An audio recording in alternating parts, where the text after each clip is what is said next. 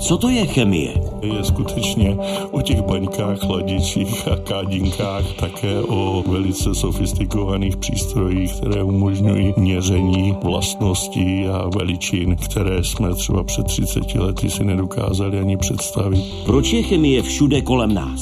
Chemii při našem počtu obyvatel na naší planetě nelze zcela vyloučit. K čemu chemii potřebujeme? Neuvědomujeme si, že nás provází doslova na každém kroku.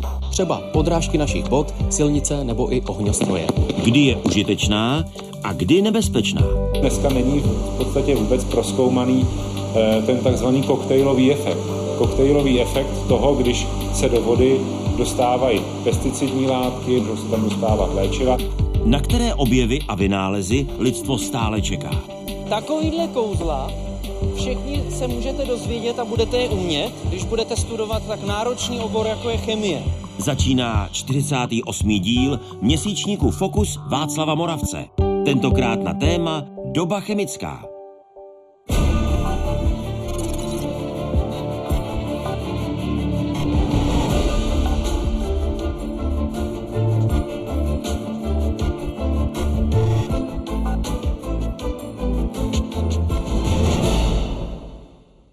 Chemie se stala nástrojem současnosti.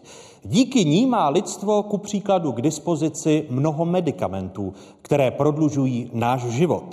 Tak jako jsme podle využití kamene v minulosti pojmenovávali dobu kamenou, nebo podle využití bronzu dobu bronzovou, tak dnešní doba je dobou chemickou.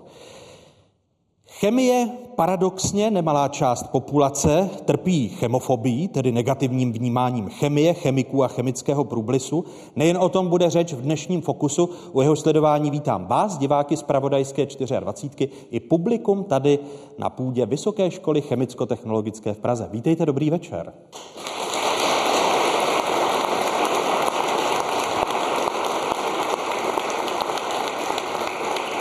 V publiku jsou dnes nejen studentky a studenti Vysoké školy chemicko-technologické v Praze, ale až z Uherského Hradiště k nám dorazili studentky a studenti tamního gymnázia a jsou tady s námi i studenti a pedagogové pražských gymnázií Budějovická a Botičská. Vítejte ve Fokusu.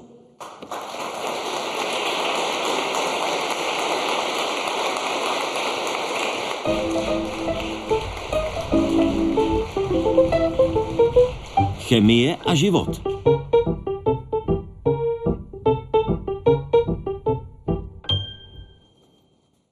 A první kapitolu dnešního Fokusu otevírají profesor František Štěpánek, který tady na V Š H T v Praze vede Ústav chemického inženýrství a laboratoř chemické robotiky. Dobrý večer, pane profesore, vítejte.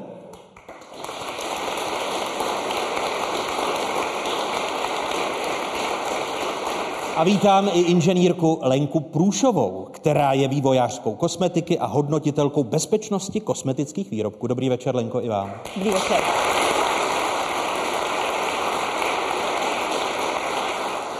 Začnu, Františku, u vás. Předpokládám, že vy jako chemik nebudete zpochybňovat, že žijeme v době chemické.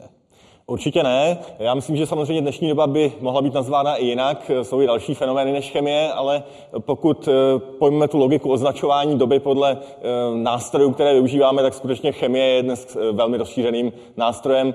Nejenom v těch oblastech, které si s chemií často spojujeme automaticky, jako je třeba medicína, spotřební chemie a tak dále, ale i produkty, které nejsou vnímány jako, jako chemické, například spotřební elektronika, vezmeme-li si například mobilní telefon. Samozřejmě z hlediska architektury a funkčnosti je to produkt elektroniky, ale z hlediska materiálového složení a e, technologických postupů nutných k tomu, abychom komponenty, ze kterých je ten mobilní telefon složen, dokázali vyrobit, e, tak to je chemie. Dotyková, slovy, brzovka, to je podle vás oblast chemie, hmm? na kterou se pozapomíná, protože vám to berou technici a inženýři. Dalo by se to tak říct, ale skutečně například to, že jsme schopni miniaturizovat elektronické komponenty do té fáze, že dnes máme v kapse výpočetní výkon, který ještě před padesáti lety by zabral místnost, tak to je důsledek toho, že jsme schopni využívat technologie, jako je litografie, vyrábět krystalický křemík v ultračisté čistotě, a to všechno je díky chemii a, a porozumění, která nám chemie jako vědecká disciplína dává. Jaké jsou nejčastější mylné představy o chemii, s nimiž se vy setkáváte? Hm.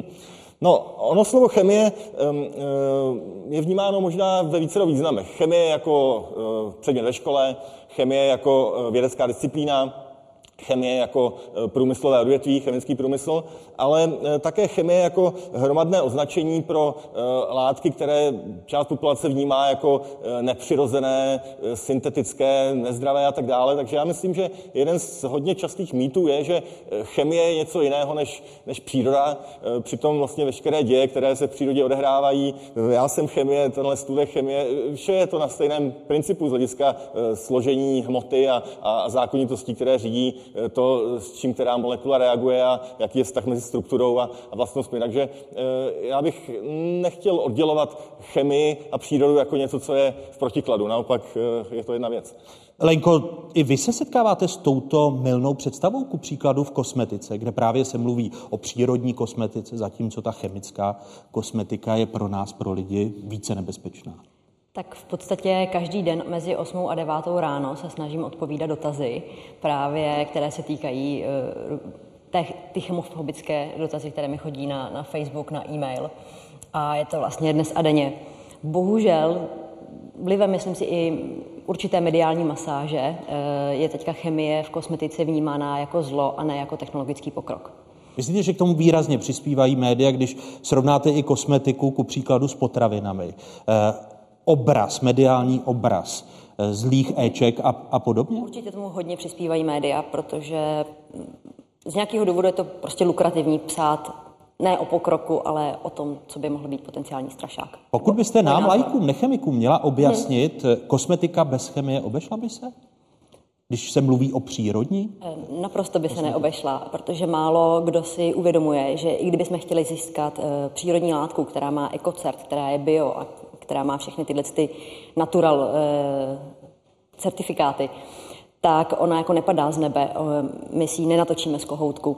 My, když chceme kyselinu hyaluronovou, která je teďka nejlepší, nebo nejlepší hydratační látka vůbec, tak to je biochemický proces, aby jsme ji dostali.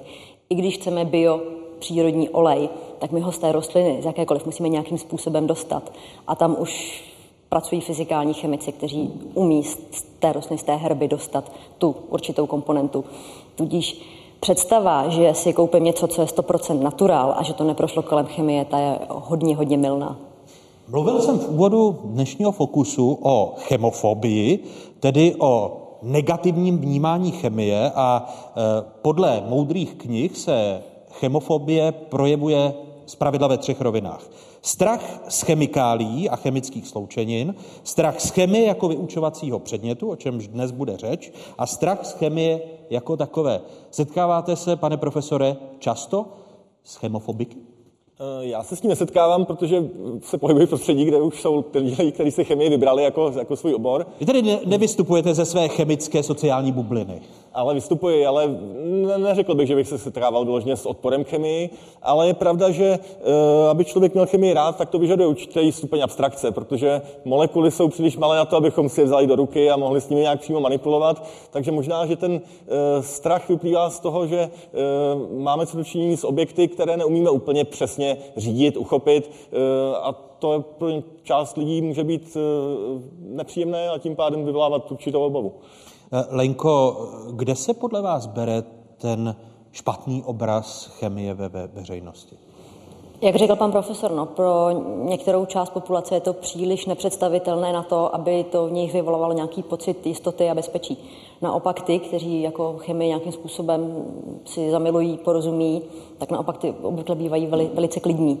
Ale možná i vzhledem k tomu, že ta náročnost tomu chápat vlastně vztah mezi vlastností a strukturou látky vyžaduje určit, určité úsilí a určitou praxi, tak proto možná lidé se toho obávají. Když jsem se právě díval na obavy z chemie a počátky té chemofobie, jak je daný fenomén nazýván, tak je to spojováno především se šedesátými lety. Pane profesore, případně mě poopravte, minulého století a e, spojeny jsou s vydáním knihy Tiché jaro americké bioložky Rachel Carsonové, e, která napsala a zobrazila chemii, cituji, jako slepého a brutálního nepřítele ptáků a dalších živočišných tvorů. Je to právě kontrast chemie versus příroda, který způsobuje špatnou pověst chemie v našich očích? No je pravda, že jaksi v raných fázích chemického průmyslu a, a rozvoje chemie jako, jako disciplíny, která tedy se dostávala z laboratoří do, i do většího měřítka, tak se přistupovalo určitě určitým naivním způsobem k tomu, jak nakládat s, s látkami, které třeba úplně nebylo doceněno jejich toxicita nebo, nebo jejich nebezpečnost, ale v tom byl učiněn dost výrazný pokrok. A v současné době, abych si dovolil tvrdit, že chemický průmysl jako odvětví je jeden z nejbezpečnějších, protože lidé, kteří tam pracují, tak jsou vytrénováni na to, aby, aby se chovali úměrně riziku s látkami, se kterými pracují. Takže porovnáme-li takové parametry jako počet úmrtí nebo nějakých nehod s jinými odvětvími, jako je třeba stavebnictví nebo doprava, tak vlastně chemický průmysl je velmi bezpečné prostředí. Ale bohužel například v těch šedesátých letech docházelo k, k haváriím, které měly dopad nejenom na, na operátory v, té, v tom provozu, ale i na, na širší veřejnost a to určitě zanechalo negativní stopy. Ano, to byla sedmdesátá léta, ve Spojených státech amerických zakázáno D D T jako prvek, který škodí přírodě a, a škodí lidem a ty velké chemické havárie v závodech nejprve v italském Sevesu v roce devatenáct set sedmdesát šest a v indickém Bhopalu v roce devatenáct set osmdesát čtyři. Myslíte, že tato doba už je překonaná a že tam se nám ten odpor k chemii jako k něčemu, co ohrožuje, ohrožuje životní prostředí, podařilo potlačit? Já myslím, že určitě industriální havárie s takovýmhle rozsahem, jako jste zmiňoval, tak, tak to, je, to je minulost. Samozřejmě jaksi menší nehody, zahoření a tak dále se, se dějí stále a budou se asi dít, tomu se zcela vyhnout nelze, ale rozhodně míra porozumění tomu, jak s jakým materiálem nakládat a i, řekněme, formální požadavky na to, jak, jak navrhovat procesy, jak navrhovat bezpečnostní zóny a tak dále, tak jsou na úplně jiné úrovni dnes a e, myslím, že do značné míry je možno takováto rizika vyloučit. E, vy jste zmínil, že chemie je všechno, že není možné syntetické oddělovat od přírodního, ale míra nebezpečí syntetické versus e, přírodní, ta je srovnatelná? Není srovnatelná. Kdybych měl udělat hitparádu nejnebezpečnějších látek, kterých já se nejvíc bojím, tak by v nich naprosto převažovaly přírodní látky. Nejjedovatější toxiny jsou přírodního původu, botulotoxin, ricin a tak dále. Až někde na sedmém osmém místě v fakultní toxicitě by se objevily bojové chemické látky, jako je sarin. Takže naopak příroda v důsledku evolučních tlaků a snahy přežít konkurenci ostatních organismů vedla k vývinu mnohem toxičtějších substancí, než jaké jsme třeba schopni syntetizovat v laboratoři. Takže tohle je možná věc, kterou si neuvědomujeme, ale, ale příroda je to nebezpečné místo z hlediska toxicity. Lenko, máte to, máte to, předpokládám, podobné s kosmetikou, protože vy testujete bezpečnost kosmetiky. Takhle, já teda nepoužívám sarin v kosmetice, to bych chtěla na úvod říct, ale je to tam velice podobné v tom, že obvykle, když třeba já formuluji nějaký přípravek pro extrémně citlivé jedince, tak obvykle ta syntetika tam je nevyhnutelná. A je to z toho důvodu, že ona má velice nízký alergenní potenciál, na rozdíl od přírodních látek, které mnohdy bývají mnohem více alergenní, nebo jsou schopny vyvolat mnohem více alergií, než právě ta syntetika. Tedy jako já se podepíšu tady pod slova pana profesora, že i u mě na žebříčku vedou spíš ty přírodní látky v té nebezpečnosti. A daří se v tomto ohledu osvěta, když jste zmínila, Lenko, a pane profesore, vy byste v souvislosti s chemofobií také mluvil o zásadním vlivu médií a veřejného povědomí toho špatného obrazu chemie? Určitě chceme-li vést kvalifikovanou diskuzi společenskou o čemkoliv, tak je potřeba, aby byla určitá úroveň vzdělanosti a osvěty v tom dané oblasti, což souvisí teda s tím, jak se chemie prezentuje, jak se učí na, na základní, na středních školách. Takže určitě je potřeba, aby ta míra informovanosti byla udržována na úrovni, která odpovídá současnému stavu poznání v chemii jako, jako vědní disciplíně. To je bez sporu. A o, osvěta ku příkladu právě v kosmetice, jako v tom, co nejen ženy, ale i muži používají běžně každý den? Tak o to se já snažím už dlouhou dobu, poslední rok velice intenzivně. ale vždycky mi přijde po každé takové osvětě mnoho nenávistných e-mailů a vzkazů na Facebook o tom, že vlastně jako ničím planetu svými postoji a takový. Ale myslím si, že to je vlastně nedílná součást toho, dokud tu nebude dostatečný počet lidí, který se postaví právě za, ten, za tu chemii jako za vědní obor, tak to neustále bude chápáno takto negativně. Takže je tak těžké mýty bořit, když mluvíte o, ne- o nenávistných? Je to velice těžké. Stačí, když řeknu slovo paraben a každá vlastně redaktorka lifestyleového časopisu bude vědět, o co o čem to je, a většinou vám řekne o tom něco negativního. Takže... Pane profesore, s tím se setkáváte, nebo se pohybujete, jak jsem v úvodu, byť v nadsázce narážel, s tím vzdělanějším publikem ve vztahu k chemii? Já tím, že můj obor je chemické inženýrství, nebo řekněme industriální chemie, tak spíš přicházím do kontaktu s odbornými kolegy. Já myslím, že ta oblast kosmetiky právě tím, že se vlastně střetává spotřebitel a průmysl, tak je v tomhletom asi možná ostřejší z hlediska mýtů a, a, a třeba nenávistných komentářů.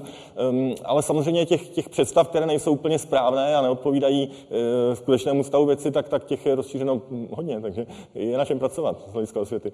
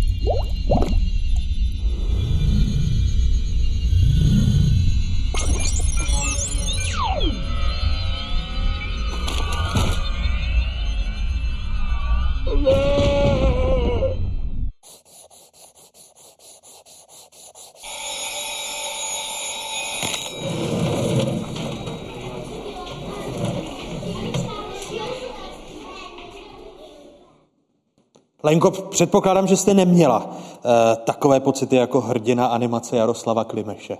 Neměla, neměla. Já, se, já jsem při studiích měla spíš nějaké smíšené pocity z některých přednášejících, ale uh, abych vyzvedla spíš ty, ty kladné pocity, které ve mně vyvolávaly, tak uh, měla jsem vyloženě ráda profesory, který používali při svých přednáškách křídu a tabuli. Protože tím, že oni vlastně psali na tabuli, tak měli nějak, nějaký, nějakou dobu zdržení a všichni studenti si to stihli zapisovat a stihli to vnímat. A to pokud na mě nějakí profesoři koukají teďka, tak kdyby třeba nedělali ty slideshow, který teďka momentálně nám umožňují technologie, tak studenti to určitě ocení. A vy, vy jste se ke studiu chemie dostala právě skrze skvělé profesorky, profesory nebo učitele chemie na základní škole, nebo tam byla jiná motivace? Já jsem, moje motivace byla, že já jsem vždycky chtěla jít studovat kosmetiku, protože jako malá jsem byla poměrně marnivá a mamince jsem kradla veškeré kosmetické prostředky a ona z toho byla zoufalá. A někdy v šestnácti letech jsem se rozhodla k tomu, že vlastně půjdu studovat kosmetiku přímo sem na V Š H T. A pane profesore, u vás ta motivace byla jaká? Um. Mně přijde docela zajímavé, když vezmete malé dítě a podíváte se, s čím si hraje. Někdo si hraje s panenkou na doktora nebo doktorku a pak je z něj třeba lékař, někdo si hraje s autíčkem a pak je z něj strojař, tak já jsem se rád patlal v bahně a dělal jsem si různé lektvary. A... Že vy jste byl alchymik, ano, ano. Který se stal chemikem. Ano. A alchymie, tam vlastně je vztah mezi alchymií a, a, a chemií. Podíváme-li se do historie. je velmi silný vztah mezi alchymií, chemií, až je to neuvěřitelné, přestože máme dnes úplně jiné nástroje, jiný stupeň porozumění, jiné, jiné analytické přístroje, tak pořád si myslím, že to vzrušení spojené s prací v laboratoři a určitá nepředvídatelnost toho, co tam vlastně vznikne, tak ta spojuje dnešní chemii s alchymií a myslím, že to se nemění. Princip náhodnosti, to je To je a jeho míra je stejná v alchymii v minulosti jako dnes v chemii? Tak míra náhodnosti je určitě nižší dnes. Snažíme se samozřejmě experimenty plánovat, dělat racionálně, mít nějakou hypotézu, ze kterou do té laboratoře jdeme, ale um, není to tak, že by bylo vše predikovatelné, že bychom si um, spočítali, jak, jak, jak dopadne chemická reakce a pak už si to jen potvrdili. Ten element náhody tam, tam stále je, um, ale samozřejmě um, oproti alchymii máme určitý formální způsob, jak, jak popisovat rychlost chemických reakcí, jak analyzovat složení směsí a tak dále, takže v tom, tom je to jinde. My bychom měli zmínit, že ku příkladu čínští alchymisté vypracovali techniky destilace, sublimace, krystalizace. Mm-hmm. V rámci historie, Lenko, od počátku získání elixíru mládí, možná dnešní kosmetiky, k čemuž si najímal alchymisty ku příkladu Wilhelm z Rožmberka. Vaše práce v minulosti a občas i nyní se stává z vývoje nebo formulace krému, které mají omlazovat. Takže tam také podobnost tou alchymii. Elixír mládí já dělám teďka v podstatě každý den nějaký, ale když se kouknu na své chemické začátky, tak to spíš hodně připomínalo alchymii, protože jedna věc je, že, se, že něco vystudujete a druhá věc je ta praktická dovednost. A já když si opravdu vzpomenu na své začátky, tak jsou strašně, strašně úsměvné. A neblíž, nebylo to daleko od té alchymie. Teprve tak po třech až pěti letech v oboru vám začne vycházet definovaně to, co chcete, aby vám vycházelo. Pane profesore, když jsme tu dobu, v níž dnes žijeme, pojmenovali dobou chemickou, jak se jmenuje dnešní Fokus, dá se říci, že je chemie právě jedním z hlavních nástrojů našeho pokroku? Ano, s tím bych souhlasil. Pokud se podíváme na základní parametry přežití, to znamená mít přístup k pitné vodě, k potravinám, k energii, oblečení, k bydlení a tak dále, tak vlastně žádná z těchto oblastí ve stavu, v jakém dnes je, by nebyla možná bez porozumění chemie a bez chemie jako nástroje. Kdybychom vzali moderního člověka z městského prostředí a, a vsadili ho bez jakéhokoliv přístupu k chemii a k produktům, které díky chemii máme, tak bych mu nedal příliš dlouhou dobu na přežití. Je to opravdu tak, že na chemii jsme buď přímo, anebo nepřímo závislí, protože veškeré diagnostické postupy v medicíně jsou v principu chemie. Způsob, jakým si připravujeme potraviny, vodu a tak dál, založen na chemii. Chemie všude. Vy tady na Vysoké škole chemicko-technologické v Praze vedete, jak jsem zmiňoval v úvodu, Ústav chemického inženýrství a laboratoř chemické robotiky. Mm-hmm. Chemičtí roboti, nám laikům, kteří dostali z Markovníkovova pravidla na střední škole pětku. K čem, v čem nás posunou chemičtí roboti? My jsme zde hovořili o toxicitě látek, o tom, že některé přírodní látky jsou velmi potentní z hlediska jejich toxického účinku, ale to současně znamená mnohdy, že jsou zajímavá třeba z pohledu terapeutického, to znamená jejich využití jako léčiv. Ale takovou látku, která je velmi potentní, nemůžete rozpustit a vystavit jí celý organismus. Je potřeba mít nějaký nosič, kterého ta látka uzavře, dostane se na místo, na místo určení a tam je teprve vyloučena. A nebo ještě lépe z nějaký netoxický prekurzor, ze kterého ta je látka, která má ten finální účinek, až na místě syntetizována. No a k tomu slouží chemičtí robotci, a což je předmět teda našeho výzkumu. A jak daleko jste právě s aplikací chemických robotů? Jsme ve stádiu, že dokážeme poměrně dobře látky zapouzdřit do nosiče, regulovat rychlost, jakou jsou vylučovány, hrát si s takovými parametry, jako jsou chemické reakce, které se odehrávají uvnitř těla toho chemického robota a současně studujeme vlastně interakci chemických robotů s živou hmotou, s buněčnými kulturami a i v nějaké fázi v individuálních experimentech, to znamená na, na zvířecích modelech například. My se dnes večer tady snažíme přemýšlet i nad tím, zda je oprávněné, aby chemie měla tak špatnou pověst u širší veřejnosti, ale pokud bych vám měl položit tu kritickou otázku, kde bychom používání chemie podle vašeho názoru v té dnešní době chemické měli přehodnotit? Lenko? Já bych, já bych vás možná trošku převrátila tu otázku, jestli bychom měli, nechci říct až fanaticky, věřit tomu, že pouze přírodní látky jsou ty jediné správné.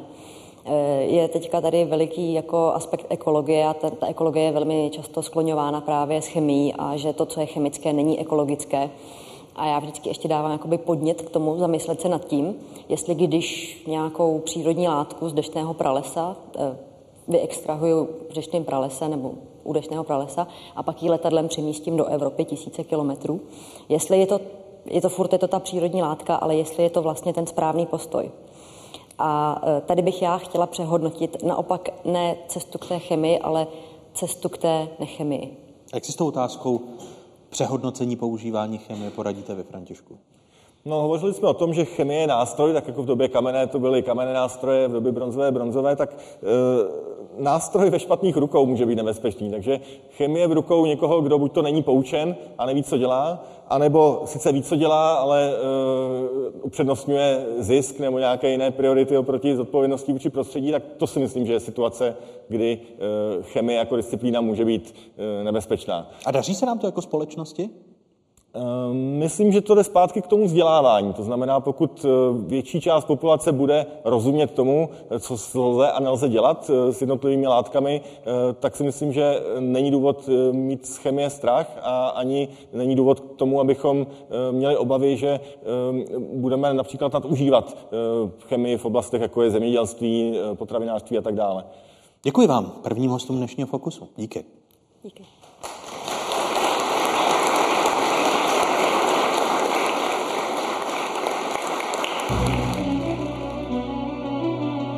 Hosty Fokusu Václava Moravce na téma doba chemická dnes večer jsou chemik František Štěpánek, vývojářka kosmetiky Lenka Průšová, biochemik Zdeněk Hostomský, odbornice na environmentální chemii Jana Klánová, učitelka Růžena Hlušková a geolog Václav Cílek.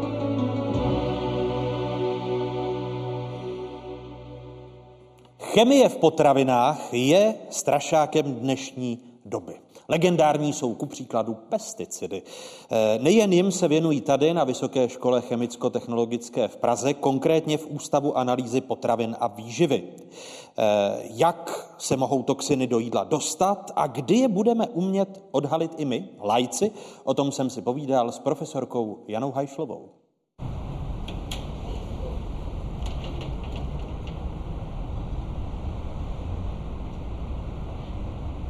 Paní profesorko, co máte za úkol zkoumat ve vašich laboratořích? Tak naše zkoumání má široké meze a hlavně se podíváme na potraviny z pohledu za prvé těch zdraví prospěšných sloučenin a především těch, které mohou škodit lidskému zdraví. Snažíme se chránit konzumenty, pomáhat průmyslu a přispívat i ekonomice, protože když jsou lidi zdraví, tak nestojí jejich léčení žádné velké prostředky.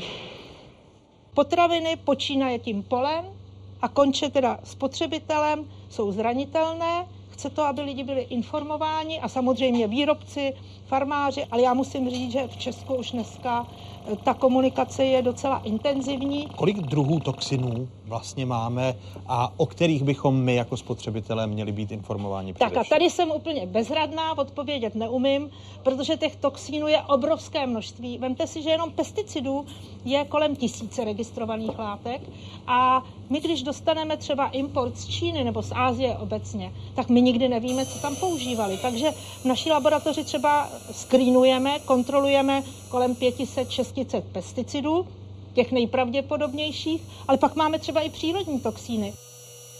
Můžeme si tady na příkladu jahod ukázat, jak se toxiny dostávají do potravin? Určitě, jahody jsou krásné ovoce, které už v těch prvních fázích, to znamená během růstu, je napadáno plísněmi a bohužel musí se s nimi bojovat a často bohužel použitím fungicidů. Tak to je první krok. Pak přejdeme dál do, do skladu a tam může pokračovat e, rozvoj plísní někdy a možná ještě nějaký jiný typ pesticidů, fungicidů většinou se přidá.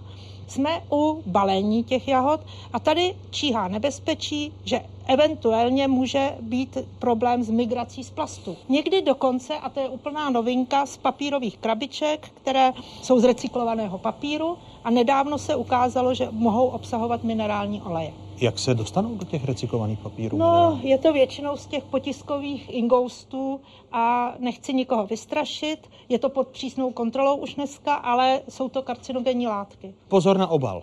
To je Pozor čtvrtá cesta. Ano, to chci říct. Pátá? Pátá cesta je zpracování. Tak si představíme, že nejdou ke konzumentovi, ale že jdou na výrobu dětského pyré třeba. A tady vlastně zase ten režim ty sterilace může vést k tvorbě furanu. To je látka, která vzniká až při vyšších teplotách a je také karcinogenní. Šestá cesta, tak tady už jsme někde v té distribuci, tak bohužel někdy i v tom supermarketu nevhodným uložením může docházet k různým zase negativním vlivům. A pravděpodobně tou poslední cestou je zpracování potravin v domácnosti. Tak. A tady vidím největší slabinu, protože ta informovanost někdy není dostatečná. A my přitom bohužel si můžeme vyrobit, když to řeknu v úvozovkách, toxické látky i nevhodným zpracováním potravin. Asi to chce příklad, pokud budeme grilovat nad e, rozžhaveným uhlím a tuk nám bude spadávat do toho ohně, saze nám budou vracet zpátky na povrch té grilované nebo barbecueované potraviny, polycyklické aromatické uhlovodíky, a to jsou karcinogeny stejné jako v cigaretách. A existují kroky, kterými můžete vy, chemici, pomoci nám, spotřebitelům, abychom si laicky běžně takový test s jahodami, jejich toxicitou udělali? Před pár lety bych neměla dobrou odpověď, ale dneska mohu říct ano. V rámci evropského projektu pro nadané studenty náš kolega Aris Sakaris vyvinul nový test pro kontrolu pesticidů v oplachu z toho plodu a s využitím takového speciálního proužku odečteme chytrým telefonem a pomocí vhodného softwaru odečteme odpověď ano nebo ne. A aplikace bude na světě kdy? Aplikace bude na světě, počítáme v horizontu dvou let a měl by to být konzumentský kit. My máme v Evropské unii celkem velkou jistotu, že akutní toxicita, abychom ráno snědli jahůdky nebo cokoliv jiného a večer nám bylo špatně, to jsou výjimečné případy. Nehrozí nám to. To si nemyslím, jako že v našem prostředí tohle nehrozí a je tady řada bariér, které tomu brání. Ale pak je tady toxicita chronická. To znamená, jsou to malé dávky a plíživé efekty, když to řeknu takto, když při celoživotní expozici, to znamená příjmu třeba konzumací potravinami, my přijímáme malá, dokonce podlimitní množství, tak pak možná tak jako u všeho se ty efekty kumulují, chci říct. Když budeme vědět, co děláme, budeme informovaní, řadu věcí, řadu rizik můžeme eliminovat.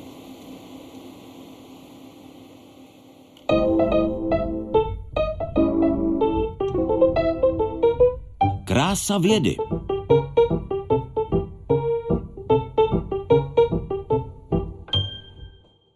Druhou kapitolu dnešního Fokusu otevírají odbornice na environmentální chemii, profesorka Jana Klánová z Masarykovy univerzity v Brně. Dobrý večer, paní profesorko.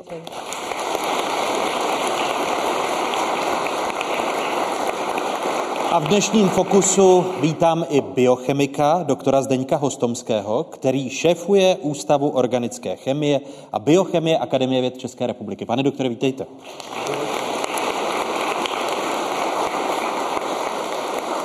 My jsme před několika okamžiky nahlédli do tajů a nebezpečí toxinů. Paní profesorko, jak je to toxiny v přírodě? Já jsem vás pochopila. Ta první část byla o těch, co říkali, že chemie je dobrá, zatímco ta druhá, Jana Hajšlová a já budeme říkat, že chemie je špatná. Ale to tak není. Chemie je pořád dobrá, my jenom ukazujeme, že jsou i jiné příležitosti, jak tu chemii můžete využít. O toxinech toho paní profesorka Hajšlová řekla hodně. Ona mluvila hlavně o toxinech v potravinách, ale oni se dostávají do prostředí i ze spousty dalších výrobků. A trošku bych i oponovala panu profesoru Štěpánkovi, který říkal, že už se teď nedějou žádné havárie, protože v posledních několika letech ve Spojených státech běží velké soudní procesy s firmou tři em, která vyrábí polyfluorované látky.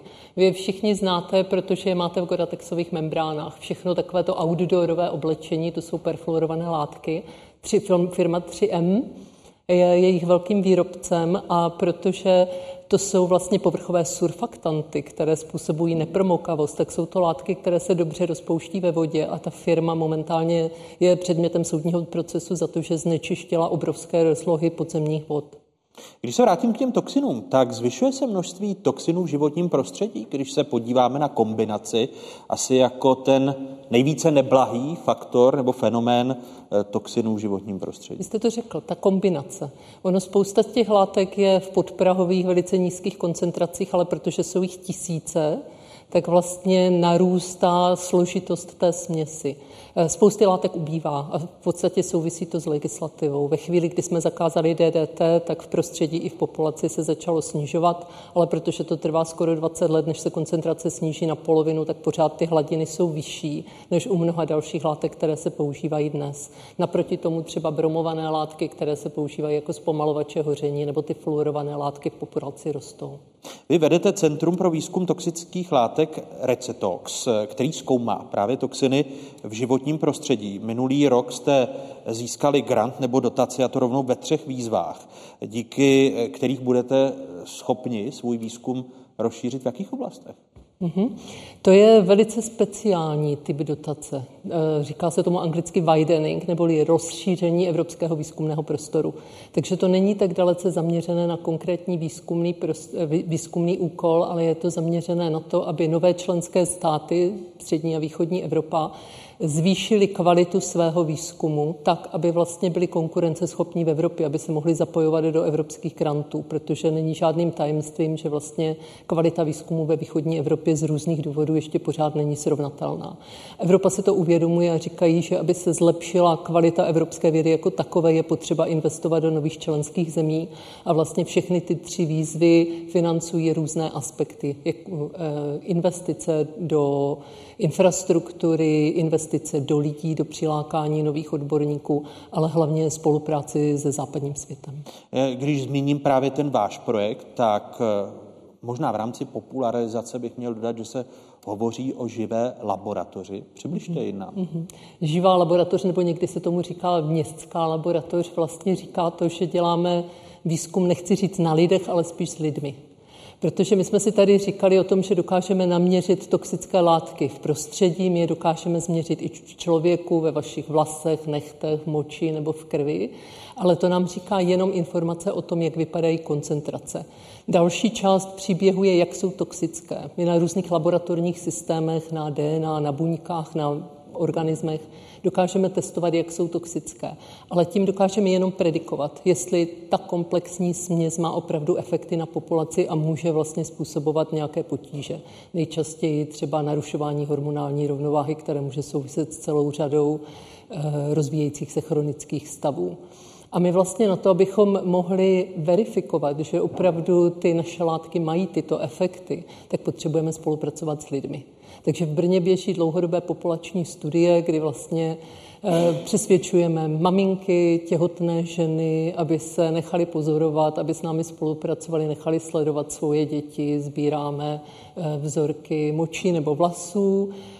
Máme kohortu, které už dneska je třicet let a vlastně celý život s námi ti mladí lidé spolupracují, ale nám nejde jen o to... Už máte delší časové řady, mm-hmm. které ukazují, jak ty negativní chemické látky se projevují na populaci v České republice. Máme delší časové řady o tom, jak se vyvíjí populace. Jak se vlastně vyvíjí některé zdravotní efekty a i třeba jako sociální podmínky, ve kterých lidé žijí a samozřejmě i to, jak se vyvíjí prostředí. Ale to specifikum té živé laboratoře není o tom, že ty lidi studujeme a že jim to, ale to, že jim to vracíme. Že je vlastně zveme ke spolupráci a zaručujeme jim, že to, co zjistíme, se stane veřejným majetkem. Že budeme hovořit s politiky, s městem, s krajem, že se budeme snažit dosáhnout nějaké změny. Aby když zjistíme, že některé věci jsou škodlivé nebo špatně plánované, ať už se týká dopravy, zeleně, hluku, tak vlastně se budeme snažit taky pozitivně ovlivnit to město zpátky. Mluvíte v čase budoucím, nemáme tedy zatím výzkumy, které už by něco změnily v čase přítomném či minulém. Ale rozhodně ano. My spolupracujeme například hodně dlouho už se Světovou zdravotnickou organizací nebo programem pro životní prostředí O S N, ale i pro naš, s naším ministerstvem životního prostředí na tom, aby se právě některé látky zakázaly.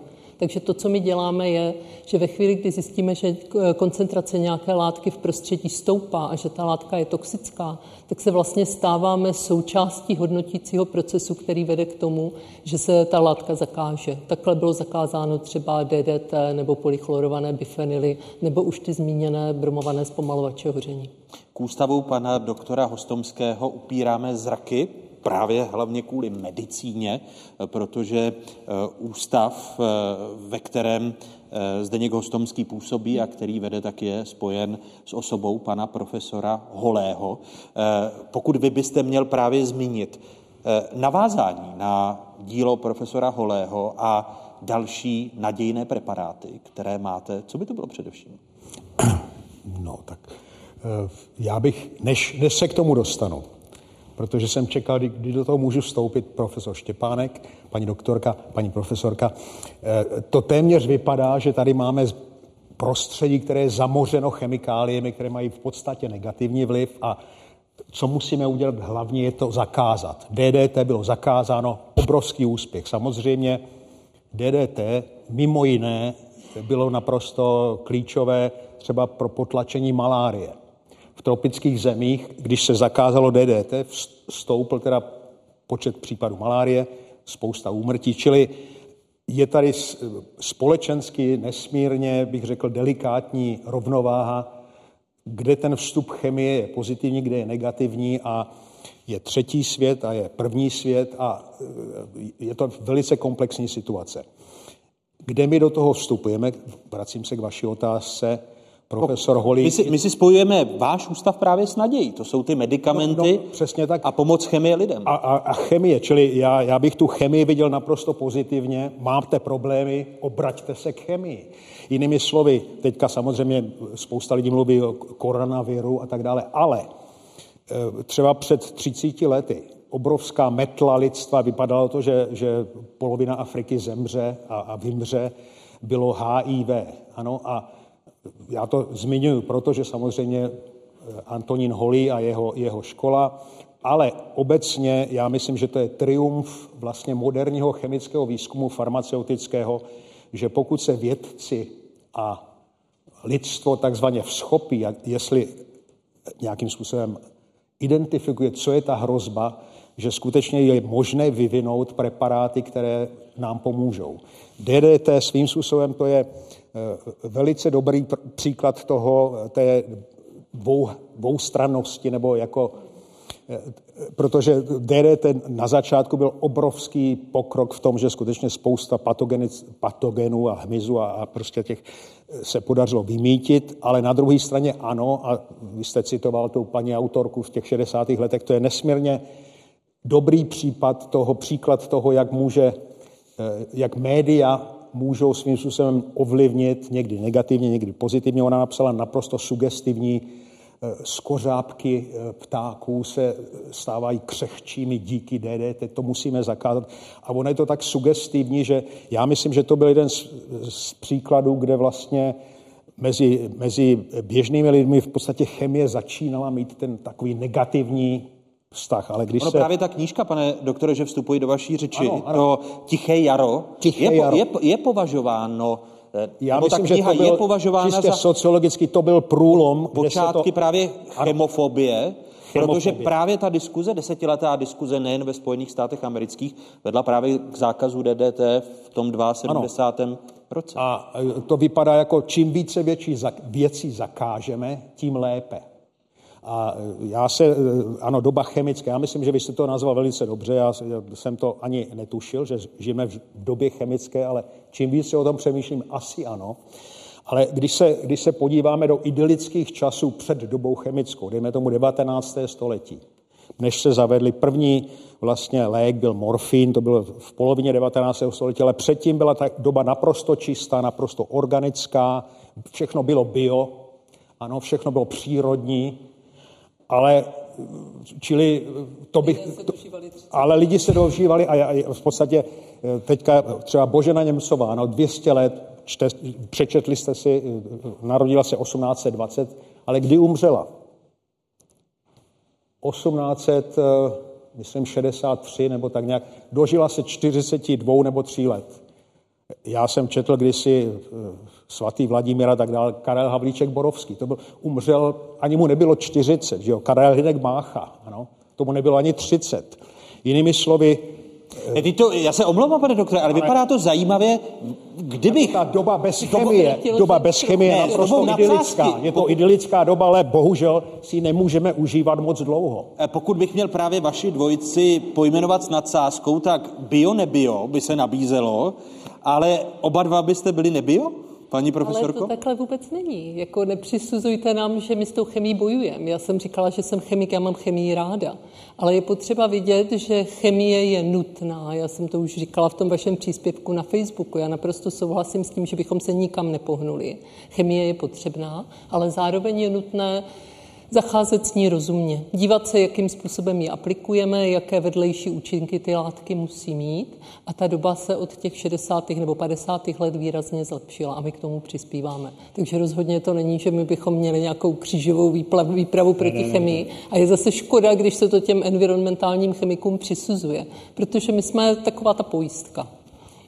To já dělám pro dramatický efekt samozřejmě, já si nesmírně vážím a ve většině případů ta věda, věda se dostane do určitých excesů, které se ovšem, když to racionálně zhodnotíme, můžou trošku jako přitlumit, ale obecně bych to bral jako nesmírně pozitivní vývoj. Jako řešením našich problémů je více vědy, nikoli méně vědy. Chemie je všude a je krásná. Vy, kteří jste na středních školách, naši diváci, či popřípadě publikum tady na Vysoké škole chemicko-technologické v Praze bojovali s chemií, tak mi musíte dát za pravdu, že i když jste s chemií bojovali a nepřišla vám krásná, tak ale výtvarně je víc než krásnější. Přesvědčte se sami.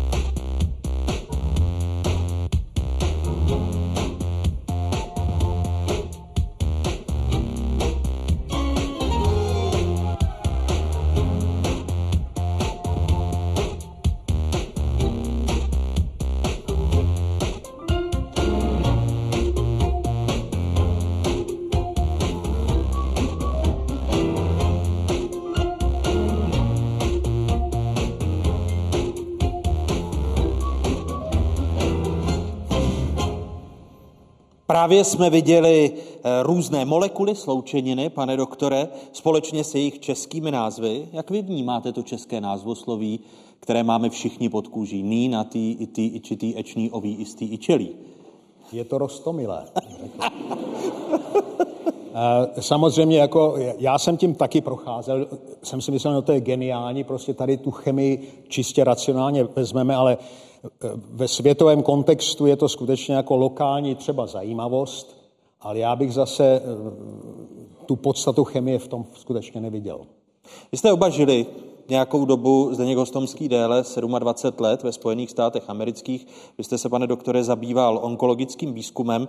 Vy jste, paní profesorko, také odborně působila právě ve Spojených státech. Když srovnáte chemii, rozvoj vědy spojené s chemií v České republice a ve Spojených státech amerických, jaké vidíte především rozdíly, paní profesorko? Tak já opravím, já jsem tam odborně působila na základní škole. Jsem v té době učila na základní škole přírodopis a to se mně líbilo moc. Já si myslím, že oni mnohem víc vedou ty děti k tomu, aby byly zvědavé, aby věci zkoušely, aby neměli k věcem ostych. Ono potom Později je to trošku zbrzdí, protože tam nejsou diferencované školy, nejsou tam prostě gymnázia, nejsou výběrové školy, pokud nejsou soukromé, takže se pak jakoby ta kvalita spíš snižuje a zase se zvýší až na univerzitách, ale tak, jak začínají, si myslím, že je ta základní škola dobrá.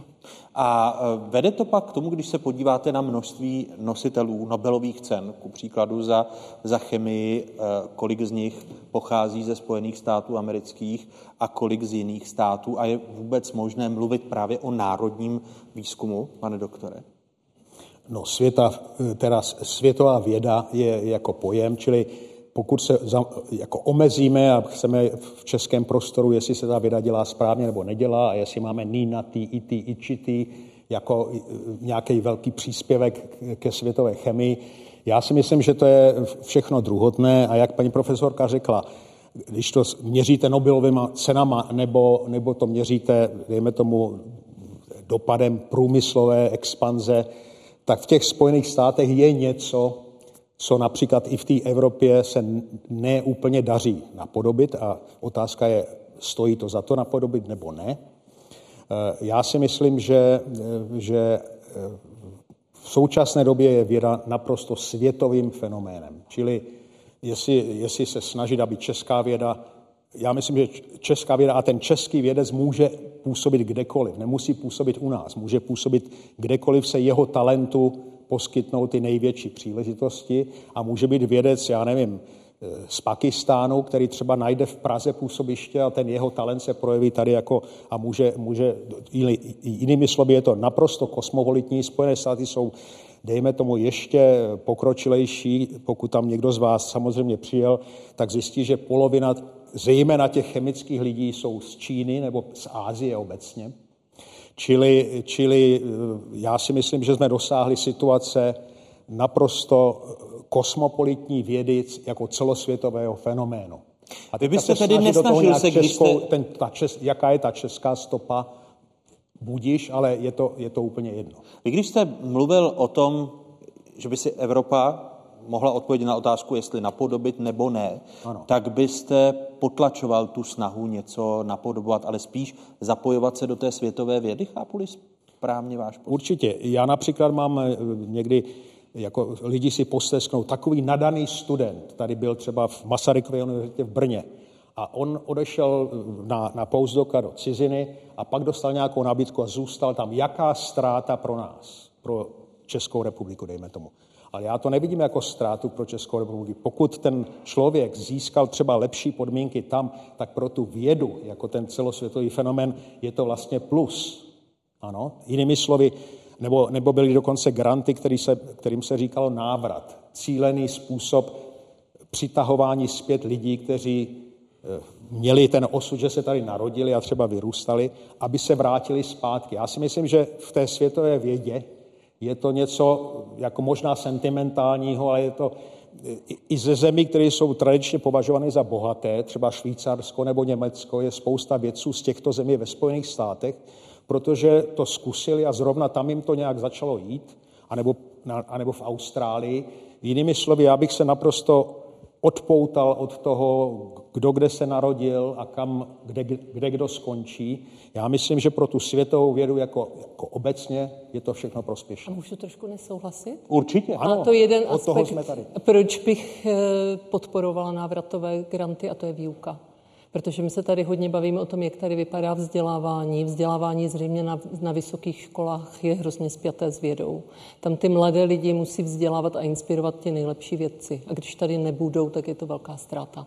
Takže já naprosto souhlasím s tím, s tím, že je úplně jedno, kde ten vědec pracuje, ale přesto si myslím, že všechny ty granty, které se snaží sem dostat, ať už naše lidi, anebo cizí lidi, ale prostě lidi z jiného prostředí a ty nejlepší vědce, tak jsou hrozně dobré pro české vysoké školství. To, to, to přesně souhlasím, ale jako ne, nechci si chytat za slovíčko, ale já bych nerozlišoval mezi našimi lidmi a jinými lidmi, ale pokud sem, pokud sem přitáhneme jakýkoliv talent, který tady bude prospívat a vzkvétat, tak je to výborné.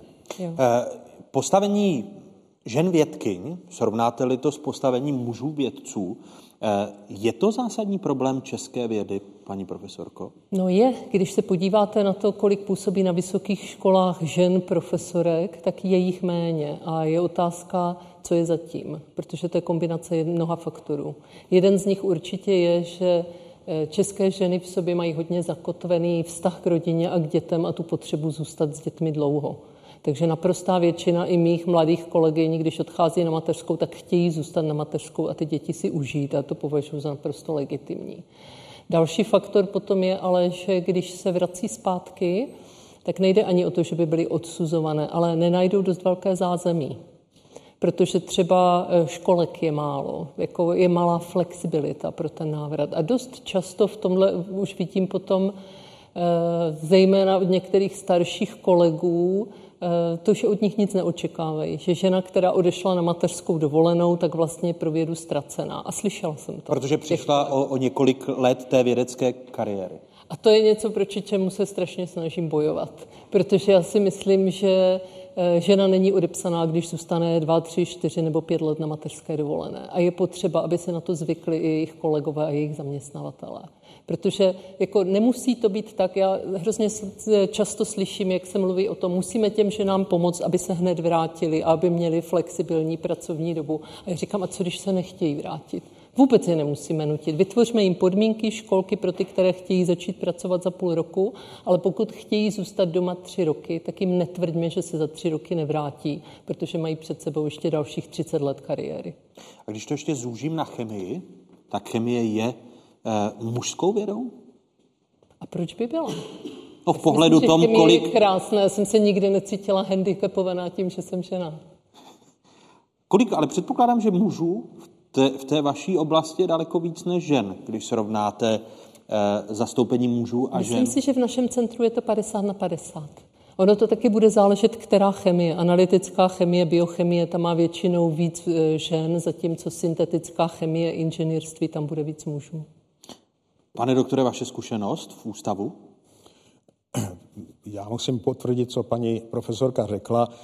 Já myslím, já bych to nechal naprosto na, na vůli těch maminek, které jsou vědkyně a některé chtějí zůstat třeba tři roky doma, některé chtějí co nejdříve zůstat doma. Náš ústav teda shodou okolností vyvinul program, kde chceme umožnit maminkám, aby se starali o děti, ale zároveň, aby neztratili kontakt s tím vědeckým světem, protože ten skutečně jde a kompetitivně proti chlapcům je to, je to nevýhoda. V minulém režimu chlapci byli zase postiženi tím, že museli na vojnu, takže tam bylo nějaký, nějaký prodlení, mami, teda maminky měly děti. Teďka je ta situace taková, paradoxně ve svobodné společnosti, vlastně ta kompetitivní výhoda těch chlapců je daleko větší, protože nemusí na tu vojnu, kdežto ty maminky jsou pod určitým sociálním tlakem a kulturně taky. Náš ústav se snaží prostě dát i, i finančně, jestli ta maminka chce zůstat ve styku s vědou, dostane peníze za to, aby si mohla zaplatit soukromou školku nebo zaplatit chůvu a zůstat ve styku s vědou, ale nikdo nikoho nenutí. To skutečně na té, na té ženě, co ona chce. Krása vědy a další dva hosté dnešního Fokusu, kterým děkuji. Prvním hostem byla paní profesorka Jana Klánová z Masarykovy univerzity v Brně. Paní profesorko, děkuji. A biochemik doktor Zdeněk Hostomský, ředitel Ústavu organické chemie a biochemie Akademie věd České republiky. Prozatím i vám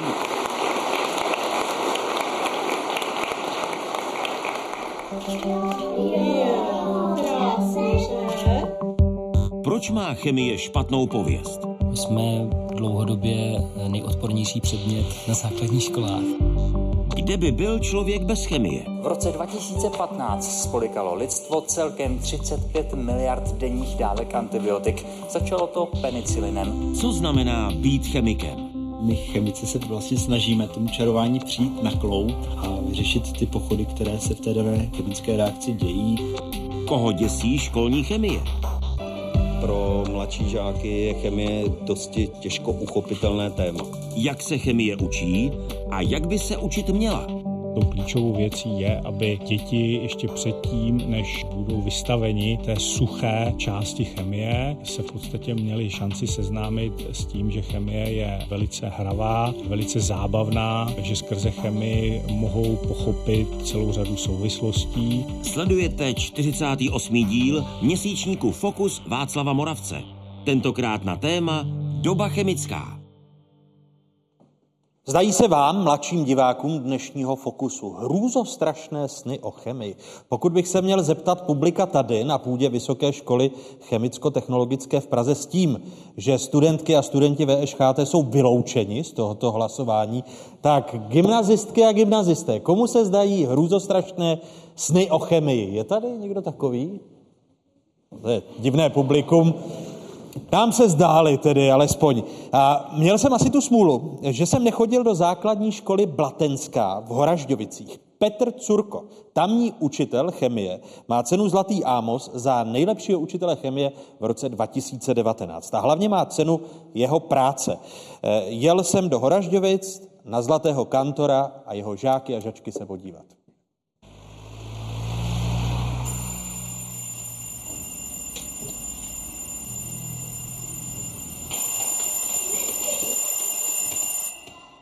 Kdo z vás se bál chemie jako předmětu? Kdo by zvedl ruku? Tak. Laďo, proč se bál chemie? Já jsem se bál hlavně kvůli tomu, aby jsem jakoby dokázal tam vypočítat nějaký ty rovnice a tadyhle věci. A bál jsem se, aby jsem se dokázal zapamatovat ty vzorečky a tu, tu periodickou tabulku prvků. Vy jste se bál jako dítě chemie? Uh, nebál, naopak. Mě chemie bavila už odmala, takže experimenty, pokusy, uh, téměř požáry, to k tomu patří, takže nebál. Co je nejtěžší při předávání znalostí z chemie pro studenty, žáky osmých tříd? No, oni vstupují do chemie s takovým blokem. Já bych to přirovnal k tomu, když se lidi bojí pavouků. Bojí, ani neví proč. A potom, když se bavíme vlastně, proč do té chemie jdou se strachem, tak je to kvůli tomu, že oni mají uh, podvědomý blok. A je to většinou pravděpodobně s tím, že uh, rodiče těch žáků kolikrát prohodí doma. Ježiš, chemie, ta mi nešla, to je těžký předmět. A ty žáci už jdou do toho s tímhletím pocitem. Dejte si tác před sebe. A vy na tom táce budete mít deset indicí. A vaším úkolem bude pojmenovat každou indici a přijít na to, co bude tématem dnešní hodiny. Zkoušejte, testujte, jenom neochutnávat. Přece jenom, že jsme na hodině chemie, takže nebudeme ochutnávat. Pokud bys měl ty popsat, v čem je podle tebe kouzlo toho, že chápete chemii, že vás chemie baví? Já bych vyzdvihnul, jak to pan učitel podává, protože se to dá úplně jednoduše pochopit. Pak třeba různý pokusy dělá taky dobře. Já jsem teda zatím pochopil všechno a u jediného, čeho jsem se musel učit, tak byly ty prvky. Jakoby zapamatovat si všechny ty názvy a ty zkratky. Jak často přemýšlíte nad tou tenkou hranicí, když člověk bude dělat pokusy, učit chemii zábavnou formou, tak ale stejně hůř bude získávat ty žáky a studenty k tomu drillu. Naučit se Mendělejevovu soustavu prvků a, a znalosti, které jsou asi zapotřebí k tomu, abyste chemii rozuměl. V poslední době se hodně kritizuje uh, takový ten přímý vstup učitele, kdy učitel povídá, vysvětluje. Já si myslím, uh, že bych volil zlatou střední cestu. Někdy uh, je zapotřebí to téma brát tak, že jsou žáci v týmu, spolupracují, vyhledávají informace, ale jsou fakta, které se musí žáci opravdu uh, naučit, uh, nadrilovat v podstatě. Oni ano, řeknou, že mají mobilní telefon, ale jsou ve věku, kdy ta jejich paměť se vyvíjí, takže je zapotřebí trénovat k tomu, aby v budoucnu fungovala tak, jak má. Komu dělala ta Mendělejevova soustava těch čtyřicet uh, prvků, komu dělalo problém s to mechanicky? Marku? Ne. A proč? No, já prostě tady ty věci, co se mám úplně přesně naučit, tak to mi prostě moc nejde. Já jsem spíš, ne, jako spíš na přemýšlení. No, já si myslím, že samozřejmě, že prvky jsou těžké se docela naučit, ale já jsem se to učila třeba tak, že jsem prostě šla ven na čerostý zvuk, zvuk, zvuk, zvuk, a napsala jsem si to na papírky a buď jsem si to prostě vylosovala nějaký papírek a tam bylo třeba to A U a řekla jsem si, že to je zlato, takhle pořád jsem si brala ty papírky a učila jsem si to takhle. Tak, tato dáma, pozná někdo? Je to Greta Thunbergová, ona upozorňuje na znečištění klimatu. Měníte i vy jako kantor v průběhu těch let to, co žáky učíte a možná i proměnu společnosti, prostě fenomény, které je ovlivňují a které komplikují svět kolem nich? Já se snažím hodně tu chemii učit na základě toho, co hýbe světem. To znamená, dnes jsme třeba měli oxid uhličitý, takže já jsem to navázal na problematiku globálních změn klimatu, na problematiku Elona Muska a podobně, takže se snažím opravdu reagovat na aktuální trendy, které jsou, které hýbou tím světem. A v podstatě i s těmi žáky diskutovat o tom. Často docházíme k tomu, že bez chemie bychom nemohli žít, ale nezapírám žákům, že chemie v podstatě může i za tragédie lidské, takže obě dvě strany jim ukazovat. Doposud jsme dělali jednoduché experimenty, teď to bude chtít opravdu plášť. Laďo, v čem tobě otevřela chemie oči? Vlastně všechno v tom lidském těle, všechny ty procesy, takže se dělou chem, chemii. Když nás něco bolí, tak se vyplaví nějaký ty chemické složky, které nám upozorní v tom mozku, vlastně, že se něco děje. A to jsem třeba vůbec nevěděl. Chemie, to je vlastně všechno okolo nás, což bychom měli vědět, co všechno je v každém předmětě, vlastně, který používáme dennodenně. Množství učiva a množství toho, co vy musíte děti naučit. Odpovídá to jednadvacátému století a proměně společnosti? No, tady zaznívá hodně to tereziánské školství. Já bych ubral z vědomostí. Obecně ten tlak na vědomosti si myslím, že už je zbytečný. To znamená, žáci by se měli eventuálně zajímat, což by bylo fajn, o ty informace, a my bychom je měli provázet v podstatě. Říkat jim, jak s informacemi pracovat. Hodně se bavíme o fake news, který v poslední době že mají velký ohlas a podobně. Takže průvodce tím světem dospívání.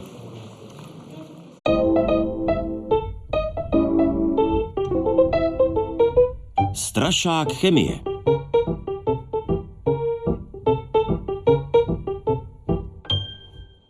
A hosty třetí kapitoly dnešního Fokusu jsou držitelka ocenění Zlatý Ámos, učitelka chemie, jinak také zástupkyně ředitele základní školy Kunovice u Pálenice, Růžena Hlušková. Dobrý večer, vítejte. Dobrý večer.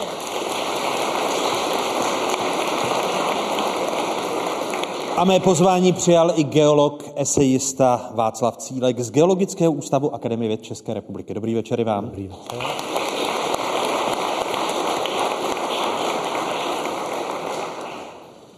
Paní Hlušková, ono se to nabízí. Předpokládám, že u vás, když jste v základní škole u Pálenice, tak nemohou mít studentky a studenti špatný vztah k chemii. No já si myslím, že u nás je vztah k chemii jenom vynikající, protože zaprvé jsme na Slovácku. Všichni destilují? Samozřejmě ne doma, ale v Pálenici. A u nás ve škole myslím, že ten vztah k té chemii je opravdu dobrý.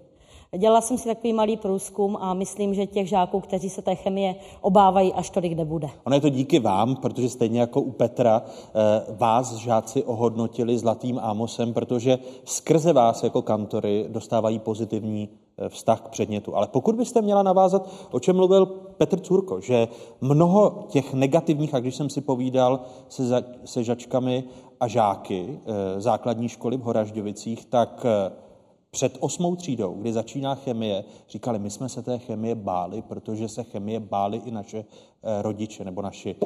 Je to ta vaše nejčastější zkušenost toho negativního vztahu k chemii jako k předmětu, když vám přicházejí v té osmičce? Já si myslím, že je to opravdu trošku ovlivněno tím, co jim říkají jejich rodiče a prarodiče. Ježiš, chemie, to bude katastrofa, to mě nikdy nešlo.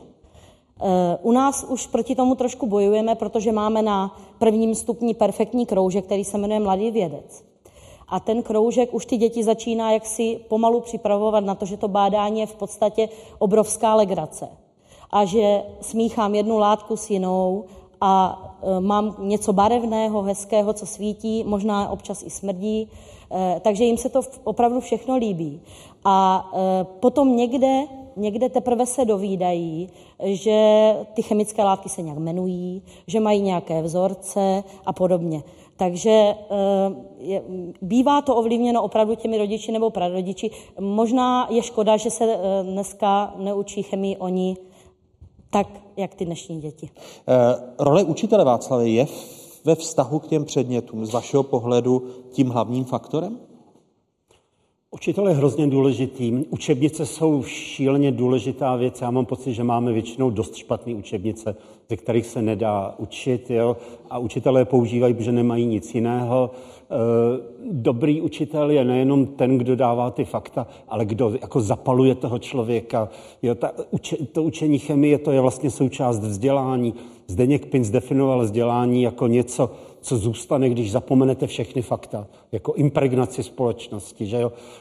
Škola pro mě, ta škola, ta je ta původně, ta přestávka mezi dvouma manuálníma činnostma, kdy se děti učili číst a psát, že jo.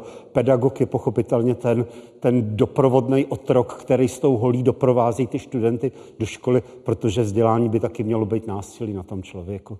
Snadno to nejde totiž. Ale jak je, jak je, jak je možné, že národ Komenského má špatné učebnice a z nich se právě možná formuje i náš vztah k, k těm jednotlivým oborům, ať je to chemie, fyzika, matematika?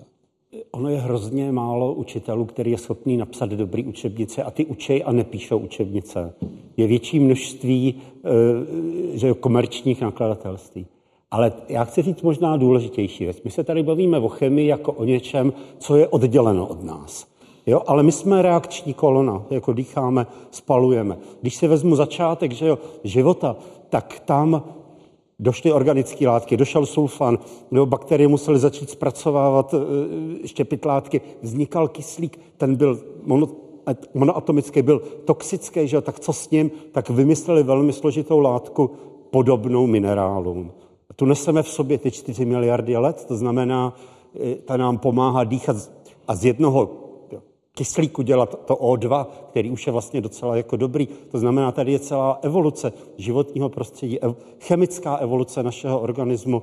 Celý to směřuje k tomu, už nechci mluvit dlouho, ale třeba kyslík, že my bereme jako samozřejmost dvacet jedna procent, ale on se tady drží někdy od karbonu, kdy bakterie se naučily štěpit dřevo a uvolňovat kyslík. Takže a fotosynteticky ten kyslík, furt to množství v atmosféře roste. Každých dvanáct tisíc let by se to zvýšilo o jedno procento.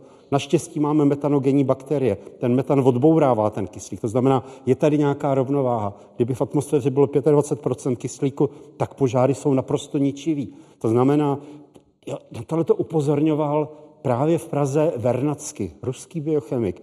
A ten do té...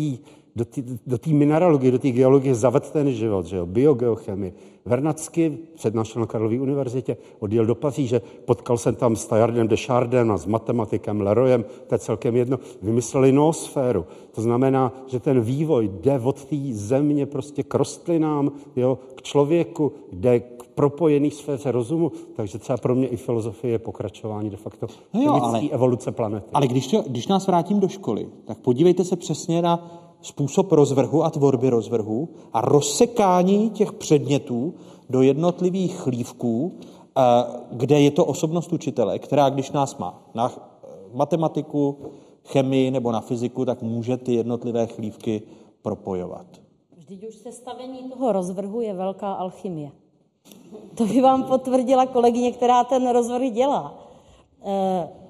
Já osobně si myslím, že to propojení mezi mezi přírodopisem, fyzikou, chemií, je, my všichni upozorňujeme, tady to se učíš, právě ve fyzice třeba, toto v přírodopise, a je jenom na tom učiteli, jak ty děti víc k tomu tématu přivede, jak jim ho lépe vysvětlí.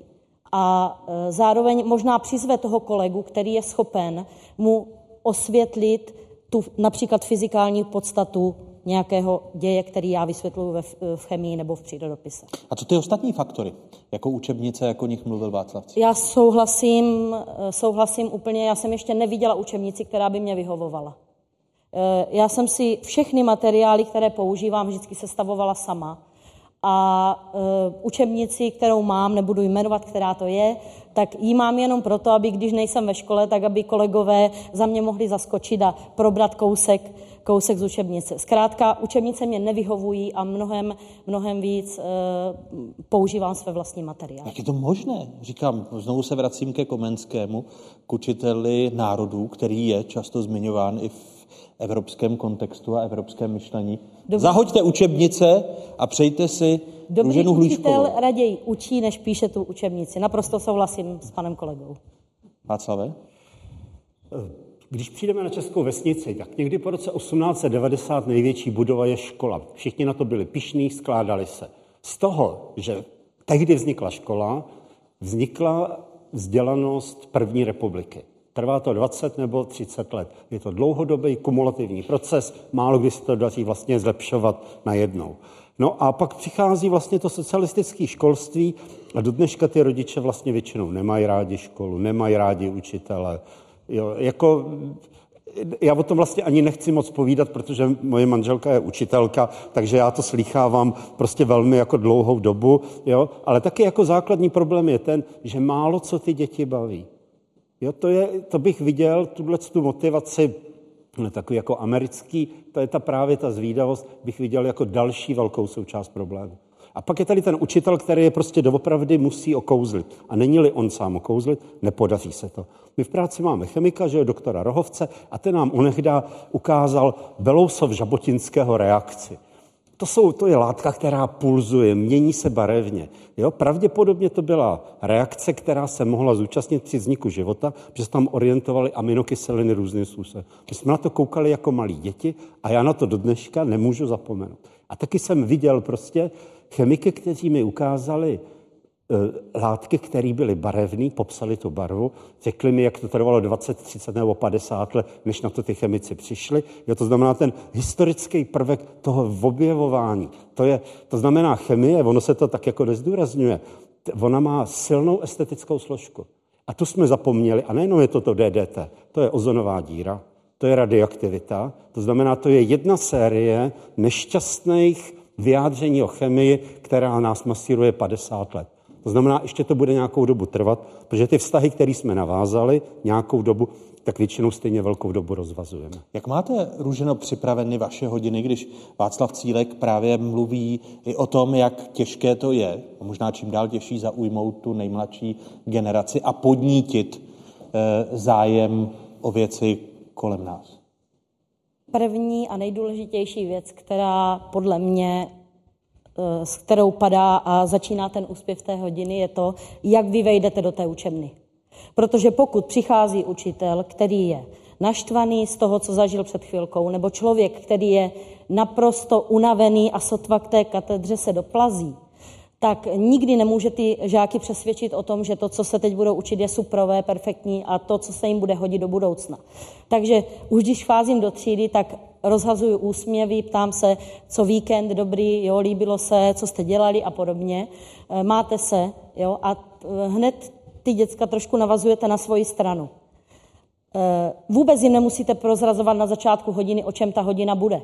Vy můžete na tabuli promítnout nebo křídou napsat pro paní kolegyni nějaké pojmy, ze kterých mají sami odvodit to, o co se vůbec bude jednat. Optimální, pokud to jde, začínáme pokusem. Teď jsem měla šestáky přírodopis, ono to s tím, s tou chemií hezky souvisí, protože probíráme kvasinky. Tak jsme zrovna dělali těsto, kvasili jsme o sto šest, a já si myslím, že to, že vidí tři baňky v každé jiné prostředí a sami, si, sami se přesvědčí o tom, kde to kvašení je nejhezčí, tak to je to, co je, co je má k tomu bádání přivést. Já jim můžu stokrát povídat o tom, že toto prostředí je to nejhezčí. Když jim to neukážu, anebo když si to sami nevyzkoušejí, tak mě nikdy nebudou věřit. A nebo budou mě věřit, ale jako otroci, kteří mi to odkývají, tak dobrý, tak teda jsme se to naučili, ale... To, co vidím, slyším a sám si udělám, to je to, co mi v té hlavě zůstává. A když je podnítíte, tak zájem o ten obor mají, i když z něj mohou mít strach. Je to tak. On Václav Cílek zmínil e, obrozence, české národní obrození, jak si jistě pamatujeme my všichni z, hoj, z hodin dějepisu, tak i chemici e, si pamatují, že národní obrození obohatilo češtinu o krásná i kuriózní slova. Obrozenci se vyřádili i na chemickém názvosloví, což jistě ocení všichni žáci, kteří se učí české názvy prvků a zároveň s nimi vůbec nesouvisející zkratky názvů cizích. Milí žáci, dovolte mi, abych vás uklidnil, že to ještě dopadlo výborně, protože obrozenci totiž vymysleli mnoho dalších názvů, které se naštěstí v praxi neuchytily. Jód, to je prvek, který se běžně vyskytuje v řasách a chaluhách. Podle toho byl také přejmenován na řasík nebo chaluzík. Stejně tak i chlor, Ten je základní složkou kuchyňské soli, a tak ho obrozenci označili slovem solík.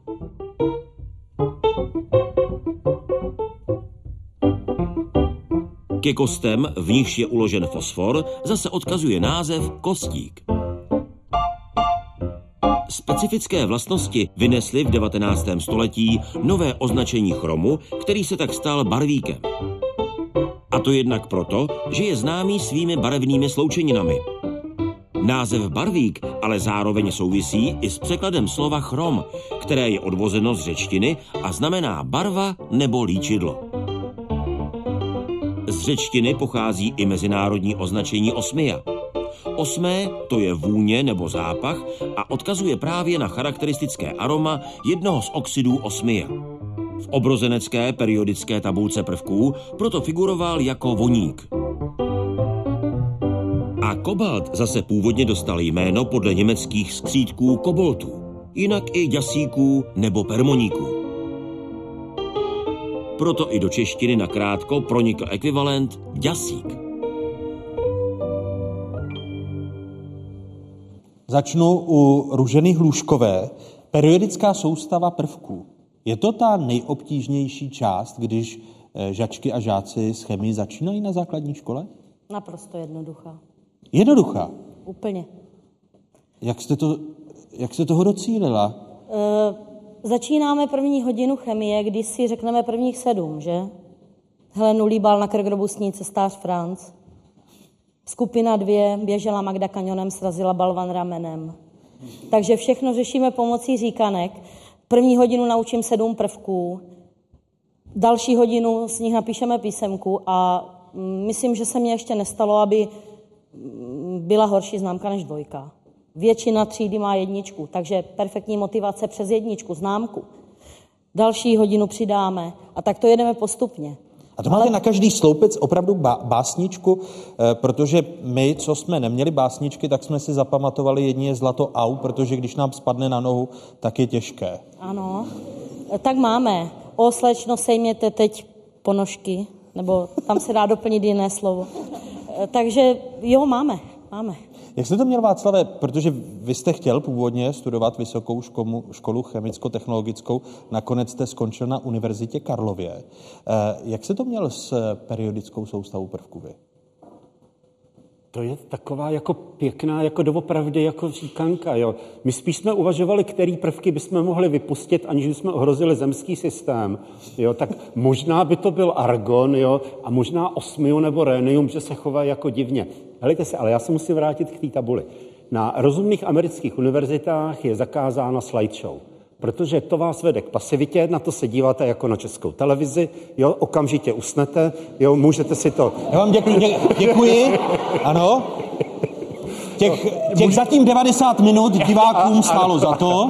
Ano, můžete si to kdykoliv stáhnout. Zatímco to je akce, jo, už jenom to, jak rychle táhnete čáru, vám rozsvěcí úplně jiný ohniska e, koncentrace. Když si děláte poznámky, je dokonce rozdíl, jestli si děláte poznámky psacím nebo tiskacím písmenem, jo, to znamená, jako n- není nad tyhle ty manuální věci, protože to myšlení, to je zároveň teda taky motorika. Ta, tak jenom, to je jenom taková jako edukativní vsuvka o nezbytnosti. Tabu. No tady na to navažme. Držíte, Růženo, ty, ty klasické metody, jako nich Václav mluví?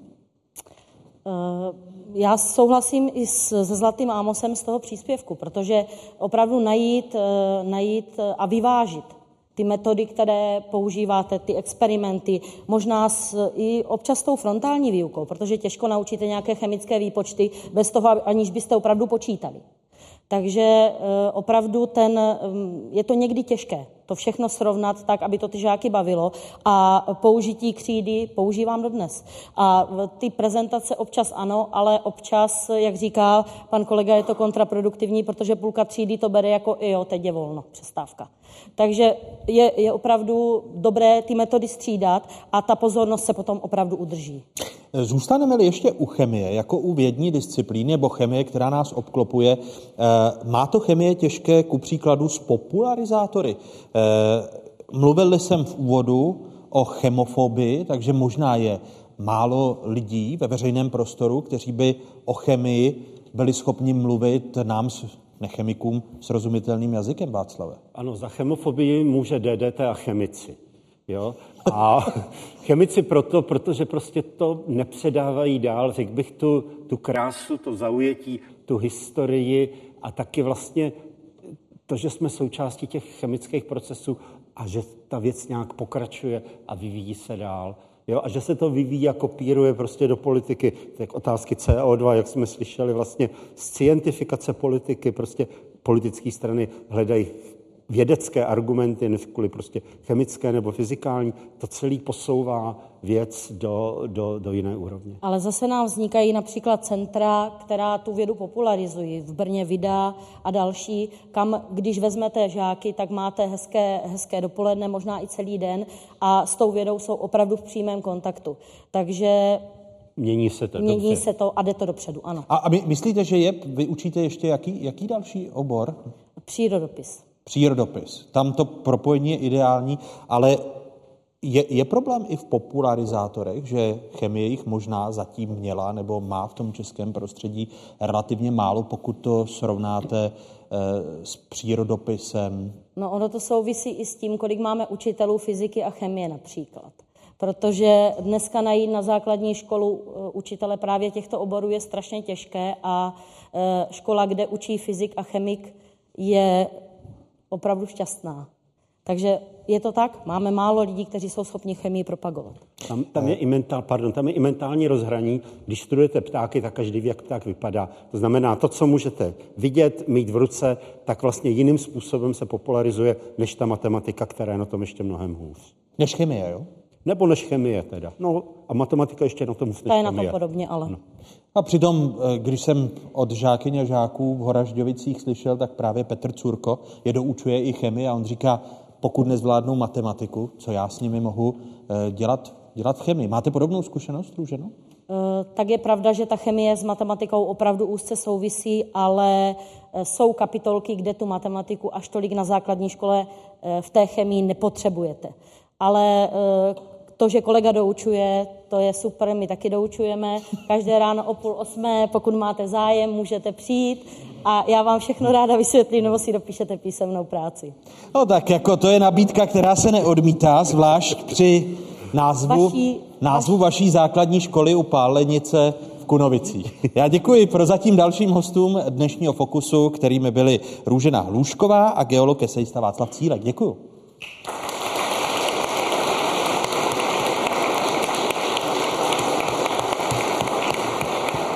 Opalovací krém pro nás samozřejmost, pro Afričany nedosažitelný, protože drahý luxus. I v Africe žijí lidé, pro které je životně důležité chránit se před škodlivými, nadměrné množství, slunečními paprsky. Pro komunitu albínů vymysleli a vyvinuli opalovací krém chemici z Vysokého učení technického v Brně a především pak recepturu předali, aby mohla přímo na místě probíhat výroba své pomocí. V Brně natáčela Kamila Vondrová.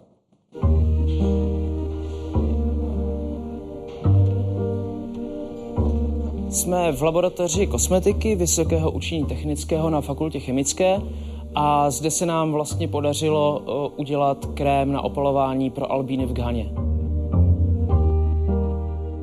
To je vlastně takové spojení chemie a aktivismu, takové konkrétní pomoci, protože albínská populace má častokrát velké zdravotní problémy z toho důvodu, že nemají melanin, ale tím, že jsou stále a pořád vystavení tomu africkému sluníčku, tak velmi často se stává, že mají rakovinu kůže a taktéž na to umírají.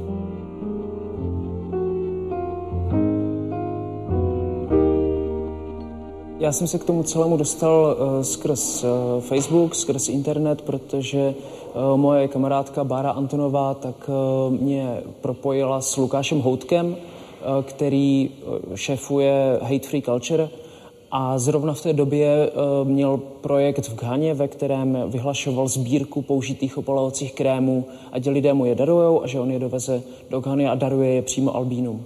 No a já mám trošku zkušenost s tím, jak se to ta, taková pomoc dá dělat správně nebo lépe a tak jsem propojil prostě dva lidi dohromady a pojďme udělat takovou partu, která to celé vytvoří a, a nakonec se to stalo. Když se podíváte, tak tady máme kyblík už hotového krému, který nám zůstal po různých zkouškách, takže se můžete podívat, jak to máme pěknou konzistenci. Je to z bambuckého másla, z kokosového oleje, z chemických filtrů a celou vlastně tuhletu práci provedla Andrea Němcová. Napřed to proběhlo tak, že jsme si vypůjčili z Ghany pár základních surovin, jako třeba jejich vodu nebo kokosové máslo a to bambucké máslo. A Andrea potom celou tu recepturu vymyslela a udělala. Potom jsme se to snažili naškálovat a udělali to prostě ve větším a nakonec jsme jeli do Ghany a naučili jsme celou tu recepturu místní albíny a vytvořili takovou malou fabriku. Ta prvotní myšlenka, která se nakonec zrealizovala, byla, ať si albíni dělají sami krémy sami pro sebe, protože v Ghaně nekoupí krém za nějakou rozumnou cenu, ale zároveň v podstatě až sedí na těch surovinách, které jsou běžně na to používané, třeba to bambucké máslo. Takže je to úplně přirozený, že nakonec se to takhle tak stalo, že si dělají tu výrobu sami a to je na tom ve výsledku to nejhezčí. Teďka to celé má pod patronáží nezisková organizace Engage Now Africa, která má několik divizí a jedna z těch subdivizí je právě péče o albínskou populaci. Takže už to žije vlastním životem, jak výroba, tak distribuce, tak i nějaká expanze do dalších zemí. Teďka se dojednává Burkina Faso, dostalo se to do Kamerunu, myslím, že už je to dokonce v Nigérii a všude je to vlastně o té komunikaci s místní komunitou.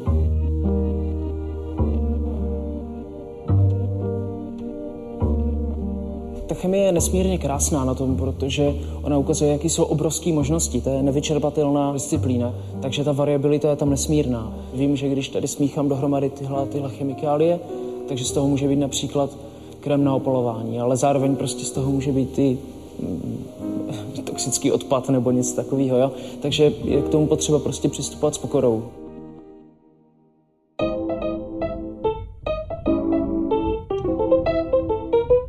Chemická budoucnost.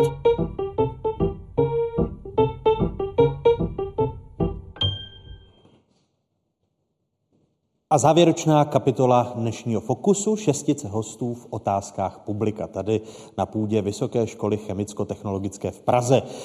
Ptají se studentky a studenti Gymnázia v Uherském Hradišti, Gymnázia Botyčská v Praze a Gymnázia Budějovická v Praze.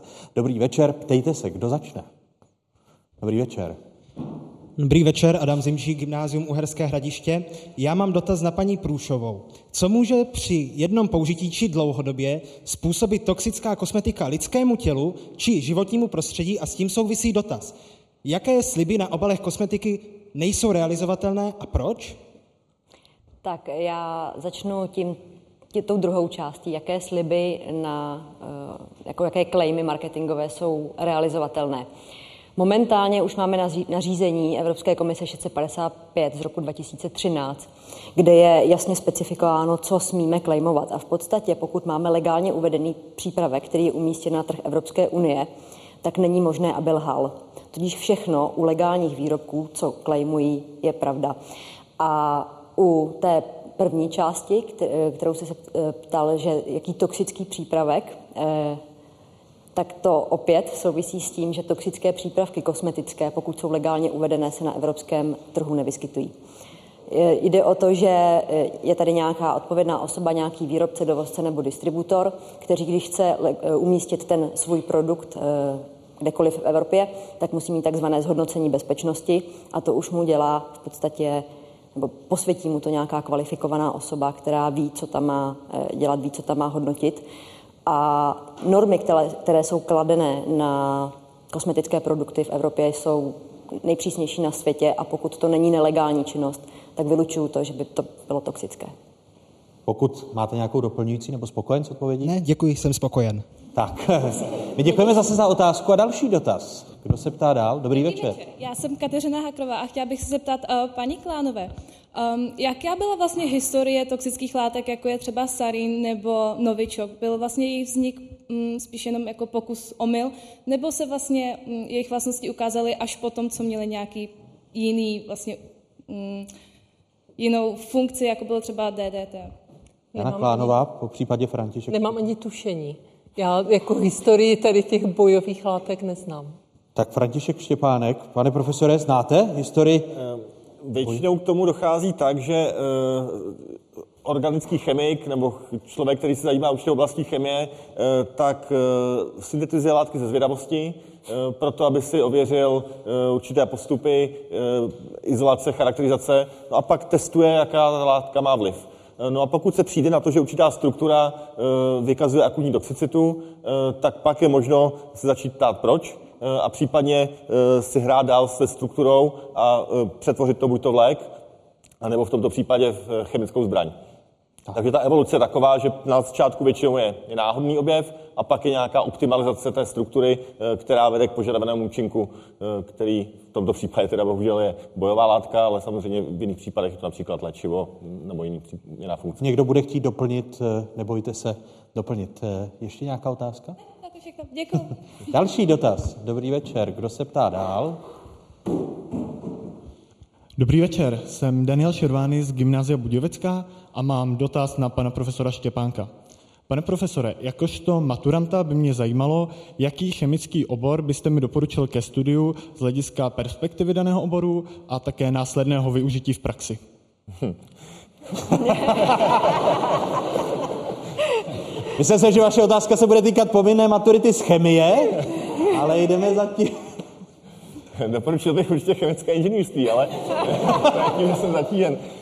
Ne, já myslím, že určitě z hlediska studia první dva, tři roky absolvovat vlastně všechny ty základní chemické předměty, organickou, neorganickou, fyzikální, analytickou a pak si vybrat, zda vás, zda vás víc baví laboratorní práce nebo víc vás baví třeba výpočetní chemie, to znamená počítačové simulace a, a snaha predikovat vlastnosti molekul pomocí simulace, anebo vás to víc táhne jako k industriální chemii.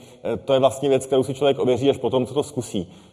Takže nemyslím si, že je nutno se v téhle fázi rozhodovat pro určitou oblast chemie, spíš si nechat otevřenou mysl, vyzkoušet si to a pak, pak vidět. Pane profesore, začínáte mi kazit otázku, chtěl jsem se vás zeptat, o jaké chemii uvažujete? Já momentálně uvažuji o medicínské chemii. Tam mě láká pravděpodobně nejvíce, ale chtěl jsem znát objektivní názor tedy pana profesora, který zde vyučuje. Tak jste se dozvěděl objektivní názor týkající se robochemie. Mám se zkusit a následně si vybrat. Děkuji, pane profesore. Tak další otázka. Dobrý večer. Dobrý večer, já jsem Jakub Lukeš, jsem z Gymnázia Uherské Hradiště a pokusím se být stručný. Mám dva, to, dva dotazy. První týká se podpory a naopak omezení výzkumu a chtěl bych jej směřovat na pana Hostomského, na paní Klánovou a případně na pana Štěpánka nebo pana Cílka. A... Ve farmacii je velmi těžká cesta k uvedení nového léku na trh a, a například profesor Holý, jehož účinná látka na rakovinu byla získána Američany a z čehož potom nic nebylo, a to dokonce nedotáhl. A, no a, a jak tedy a, podpořit ten výzkum? Jaké je pro vás jako výzkumníky ideální prostředí? Jestli se dá říct, že to jsou třeba korporace spojené s ideou národního státu nebo korporace mezinárodní, nebo je to fungování pod státem, anebo ještě nějak jinak, třeba rodinnou firmou. A nebo je to tak, že bychom měli zastavit výzkum, protože chemie může být využitá k výrobě zbraní a může znečišťovat životní prostředí. Takže je člověk takový, že by se měl chránit sám před sebou? Tak, to je několik otázek. Asi začnu Zdeňka Hostomského, co se týče peněz na, na výzkum, ku příkladu ve farmacii? Ano, jedna mě teda potěšilo, že tady ten zájem o tu medicinální chemii, ale jako určitě bych nic nezakazoval, to je, s tím, z toho bych vyšel. A kdo to má financovat, jestli stát? Já myslím, že, že ty farmaceutické firmy jsou rozjety poměrně velmi, velmi organizovaně, čili vliv státu bych minimalizoval. Ale samozřejmě farmace, takto já na mírnou obhajobu farmaceutického průmyslu, protože jsem vycítil v té otázce určitou skepsi, taková ta mladická revolučnost, že ano, tento průmysl není úplně, úplně milován, ale bez, bez tohohle, z toho, bych řekl, motivu utvořit nové látky a pak je úspěšně prodat, to znamená generovat nějaký zisk, Bez toho by nebyla nová léčiva. A bez těch nových léčiv bychom nežili tak dlouho, nežili bychom tak šťastně a tak dále. Čili nechte to a nezasahujte, jako myslím, státem do e, normální aktivity farmaceutických firm. Jaké jsou limity ale toho výzkumu financovaného farmaceutickými firmami, pokud bychom měli být kritičtější a skeptičtí? Já myslím, že ta společenská potřeba, můžeme tu aktualizovat například teďka s tím koronavirem, tak najednou veřejnost je, co se bude dělat, co se bude dělat. Obracíme se na vládu, obracíme se na nějaké setkání expertů v Ženevě. Já myslím, že ty firmy vědí přesně, co by měly dělat, mají intermediáty a pokud se na ně spolehneme, můžeme je podpořit, i třeba finančně ze, ze strany vlády, ale nikoli nezasahovat do jejich biznisu a pokud to necháte jako v podstatě volnou soutěž, tak budou tam vítězové, kteří dosáhnou toho a za chvilku tady bude lék a všichni budeme z toho mít prospěch. Jana Klánová, její pohled? Určitě, protože to nebylo jenom o farmaceutickém výzkumu, ale o chemickém výzkumu nebo výzkumu obecně. Já si myslím, že je potřeba ponechat určitou svobodu. V žádném případě nic nezakazovat, protože veškerý pokrok nejenom u bojových látek vzniká víceméně náhodou, ze zvědavosti lidí, z toho elementu těch lidí, kteří se chtějí něco nového naučit, kteří si chtějí s něčím hrát. A myslím si, že tady tohle je potřeba podněcovat v dětech už opravdu od dětství a během celé vlastně školní docházky, ale je potřeba to podněcovat i v těch vědcích samotných a dát jim prostor. A v tom základním výzkumu, který je opravdu nevylučitelný, on občas vzniká taková iluze, že proč bychom měli mít základní výzkum, budeme dělat jenom aplikovaný výzkum, že ten jediný je užitečný, to je iluze. Jako aplikovaný výzkum nemůže existovat bez základního výzkumu a ten potřebuje svobodu a tam je role státu neza, nezastupitelná a je potřeba masivní vlastně podporu státu. Ale už od toho vzdělávacího systému až po vlastně tu volnou grantovou soutěž. I Václav Cílek byl osloven? To, co já vidím jako důležitý, to je trošku odlišná záležitost. Všechno, co se týká vody, čištění vody, kvalita vody, prostě důležitá věc. Další důležitá oblast je sekvestrace, ukládání oxidu uhličitého. Čím dál tím víc s tím budeme konfrontováni. To se dá dělat způsobem, který asi teďka považuji do budoucnosti možná za nejvíc jako zajímavý, to je umělá fotosyntéza. To znamená vyrábět pomocí umělé fotosyntézy něco jako líh nebo prostě nějaký palivo, což má ten výsledek, že ještě stahujete ten oxid uhličitý z atmosféry, pak ho tam zase uvolníte, ale nicméně prostě to tak masivně neroste. Takže je tady ještě velká oblast toho životního prostředí. Jiná velká oblast je detoxikace půd, jo, když máte rybník, to je plný kalu, to je de facto dneska často jako toxický. Můžete tam na to nasázet kytky, nebo to prostě promejt něčím a získat zase půdu, kterou můžete vyvízt nazpátek na pole. Tak spokojen s odpověďmi? Děkuji, já se tady zatím zdržím komentářů. A, a máte další otázku? No, a, protože bych chtěl, aby se dostal i na ostatní. A chtěl bych se na výchovu zeptat a, paní učitelky Hlušové a případně také a, pana Cílka. A, z pohledu studentů nebo žáků je nejjednodušší cesta, a, jak splnit takzvané požadavky, napsat si tahák. No a... a to nejdůležitější. Růžena Hlušková kroutí, kroutí hlavou. Proč? Nejlepší je se to přece vždycky naučit. To ví každý. Při psaní toho, to ví učitele, při psaní toho taháku. Jo? To je taky pravda. Napsat no a... tahák a pak ho ztratit. A otázka? Ano. A, a to nejdůležitější vlastně, to je řízení vlastního seberozvoje žáka, a včetně jeho disciplíny, ale je vlastně pro tady toto vůbec prostor v českém vzdělávacím systému a, a neměli bychom vlastně podchytit ten zájem třeba i o tu chemii už v raném věku, kdy se dítě ptá, proč hoří svíčka a, a ptá se pořád dál a dál a není spokojené s odpověďmi. A, a, a nemohli bychom je takto dovést i k těm základním věcem, ale zároveň s tím, že, je dáme, že jim dáme prostor proto, aby se věnovali tomu, čemu sami chtějí. A, a proč to vlastně neudělat? A nebylo by to takto efektivnější, nedostali bychom se hlouběji, například k vědecké metodologii, na střední škole ke statistice a tak dál. A, a můžeme se zeptat, co má umět deváťák, ale je tady podle mě otázka stejně důležitá, a proč nedat těm studentům prostor, aby se zabývali tím, čím chtějí. No a já vám dám příklad. Já jsem se zamýšlel nad tím... Já se jenom omlouvám, aby se opravdu dostalo na ostatní. Ne, že bych chtěl omezovat Uherské Hradiště. Jestli by, jestli by odpověděl Václav Cílek a pak Růžena Hlušková. Jako, jako velice stručně na ten váš koreferát, ale to se je takový... Je takový jako úsloví, že dobrého studenta špatný učitel neskazí.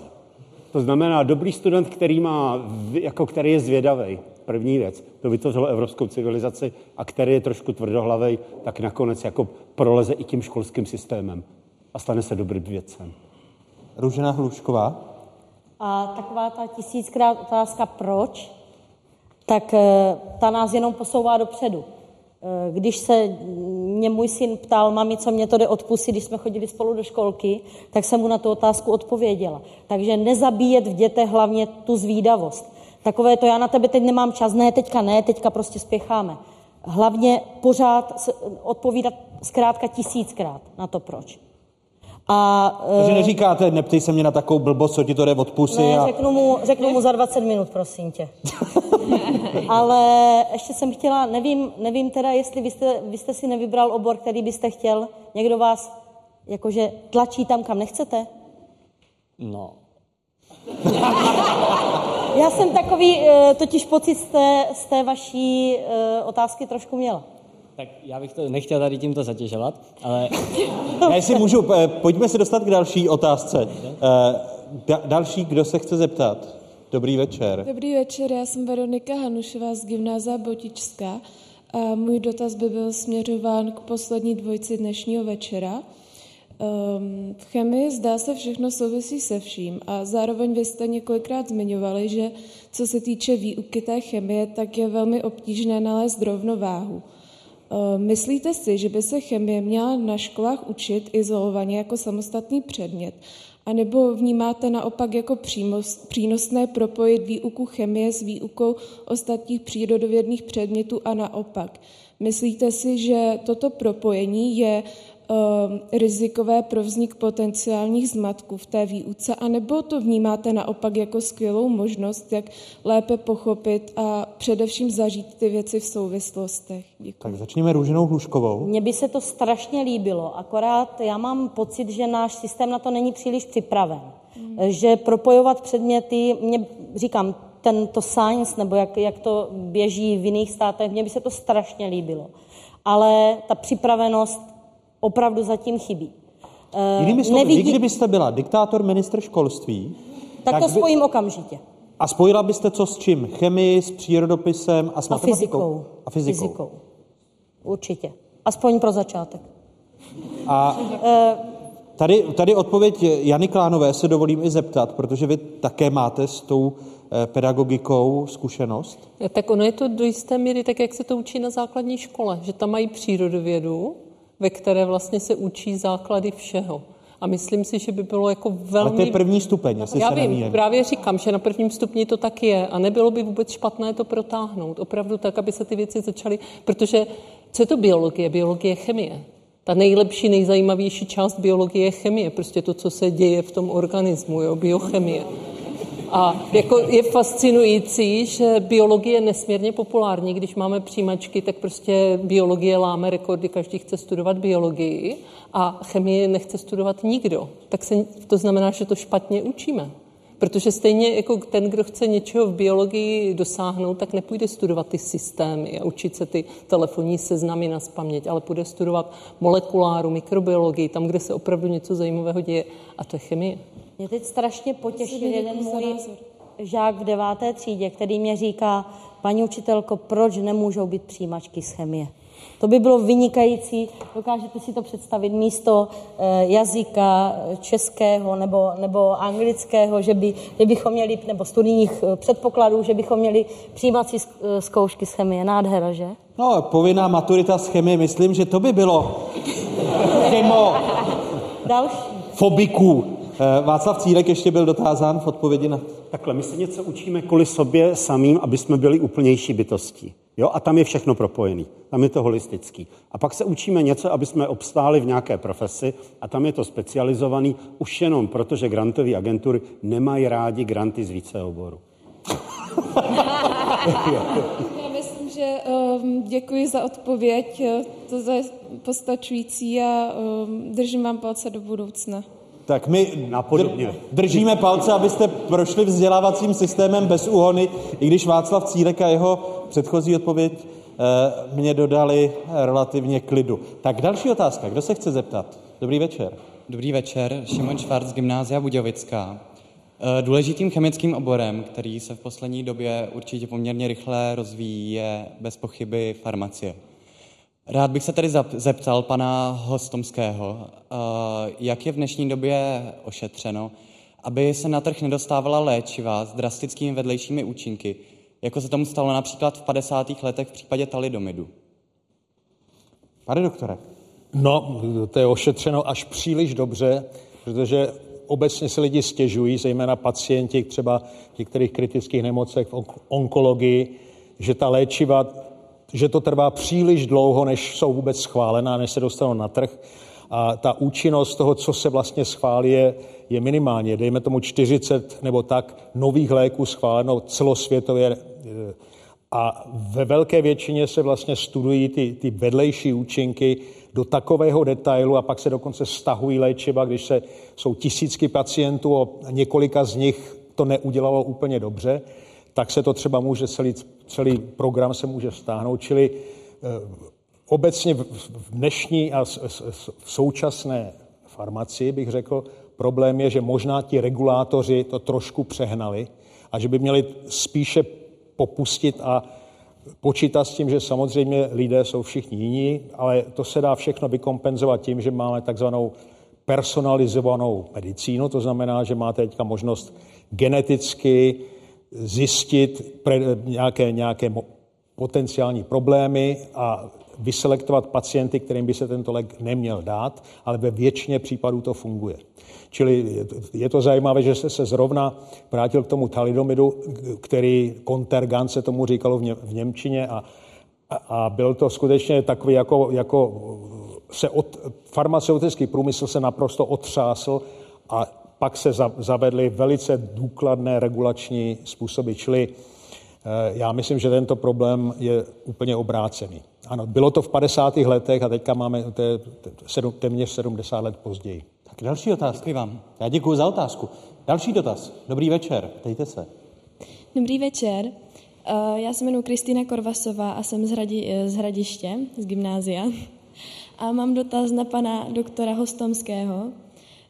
Vy jste studoval přírodovědeckou fakultu, ale i filozofickou fakultu na Karlově univerzitě, tak by mě zajímalo, jestli jste se snažil tyto dva obory nějak propojit, v případě, kde je to možné.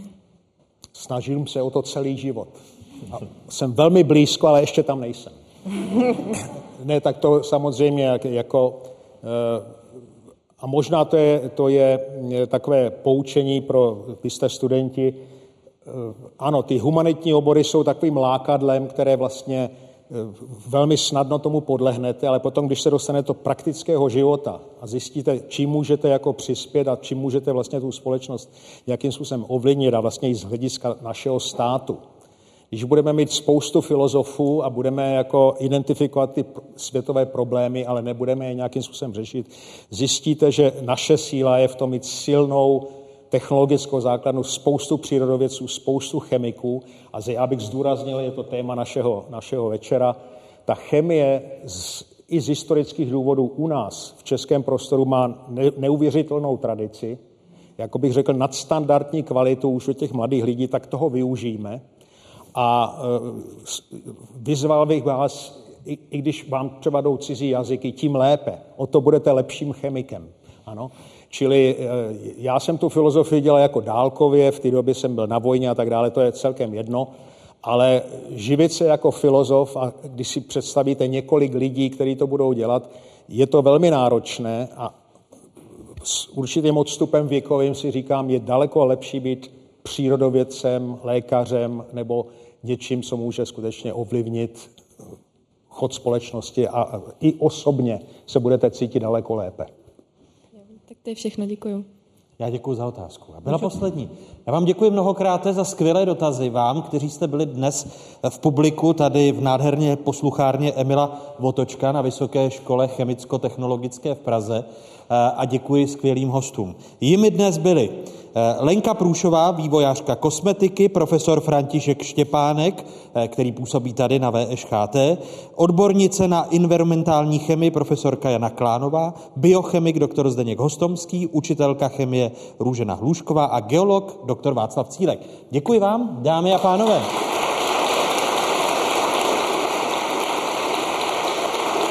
A děkuji vám, skvělému publiku, studentkám a studentům Vysoké školy chemicko-technologické v Praze a třem gymnáziím, konkrétně gymnáziu v Uherském Hradišti, gymnázium Botyčská a Budějovická, obě gymnázia jsou pražskými gymnázii. Děkuji, hezký zbytek večera, těším se na shledanou. Děkuji i vám, divákům Fokusu, že jste se dívali. Hezký zbytek večera i vám a někdy příště na shledanou.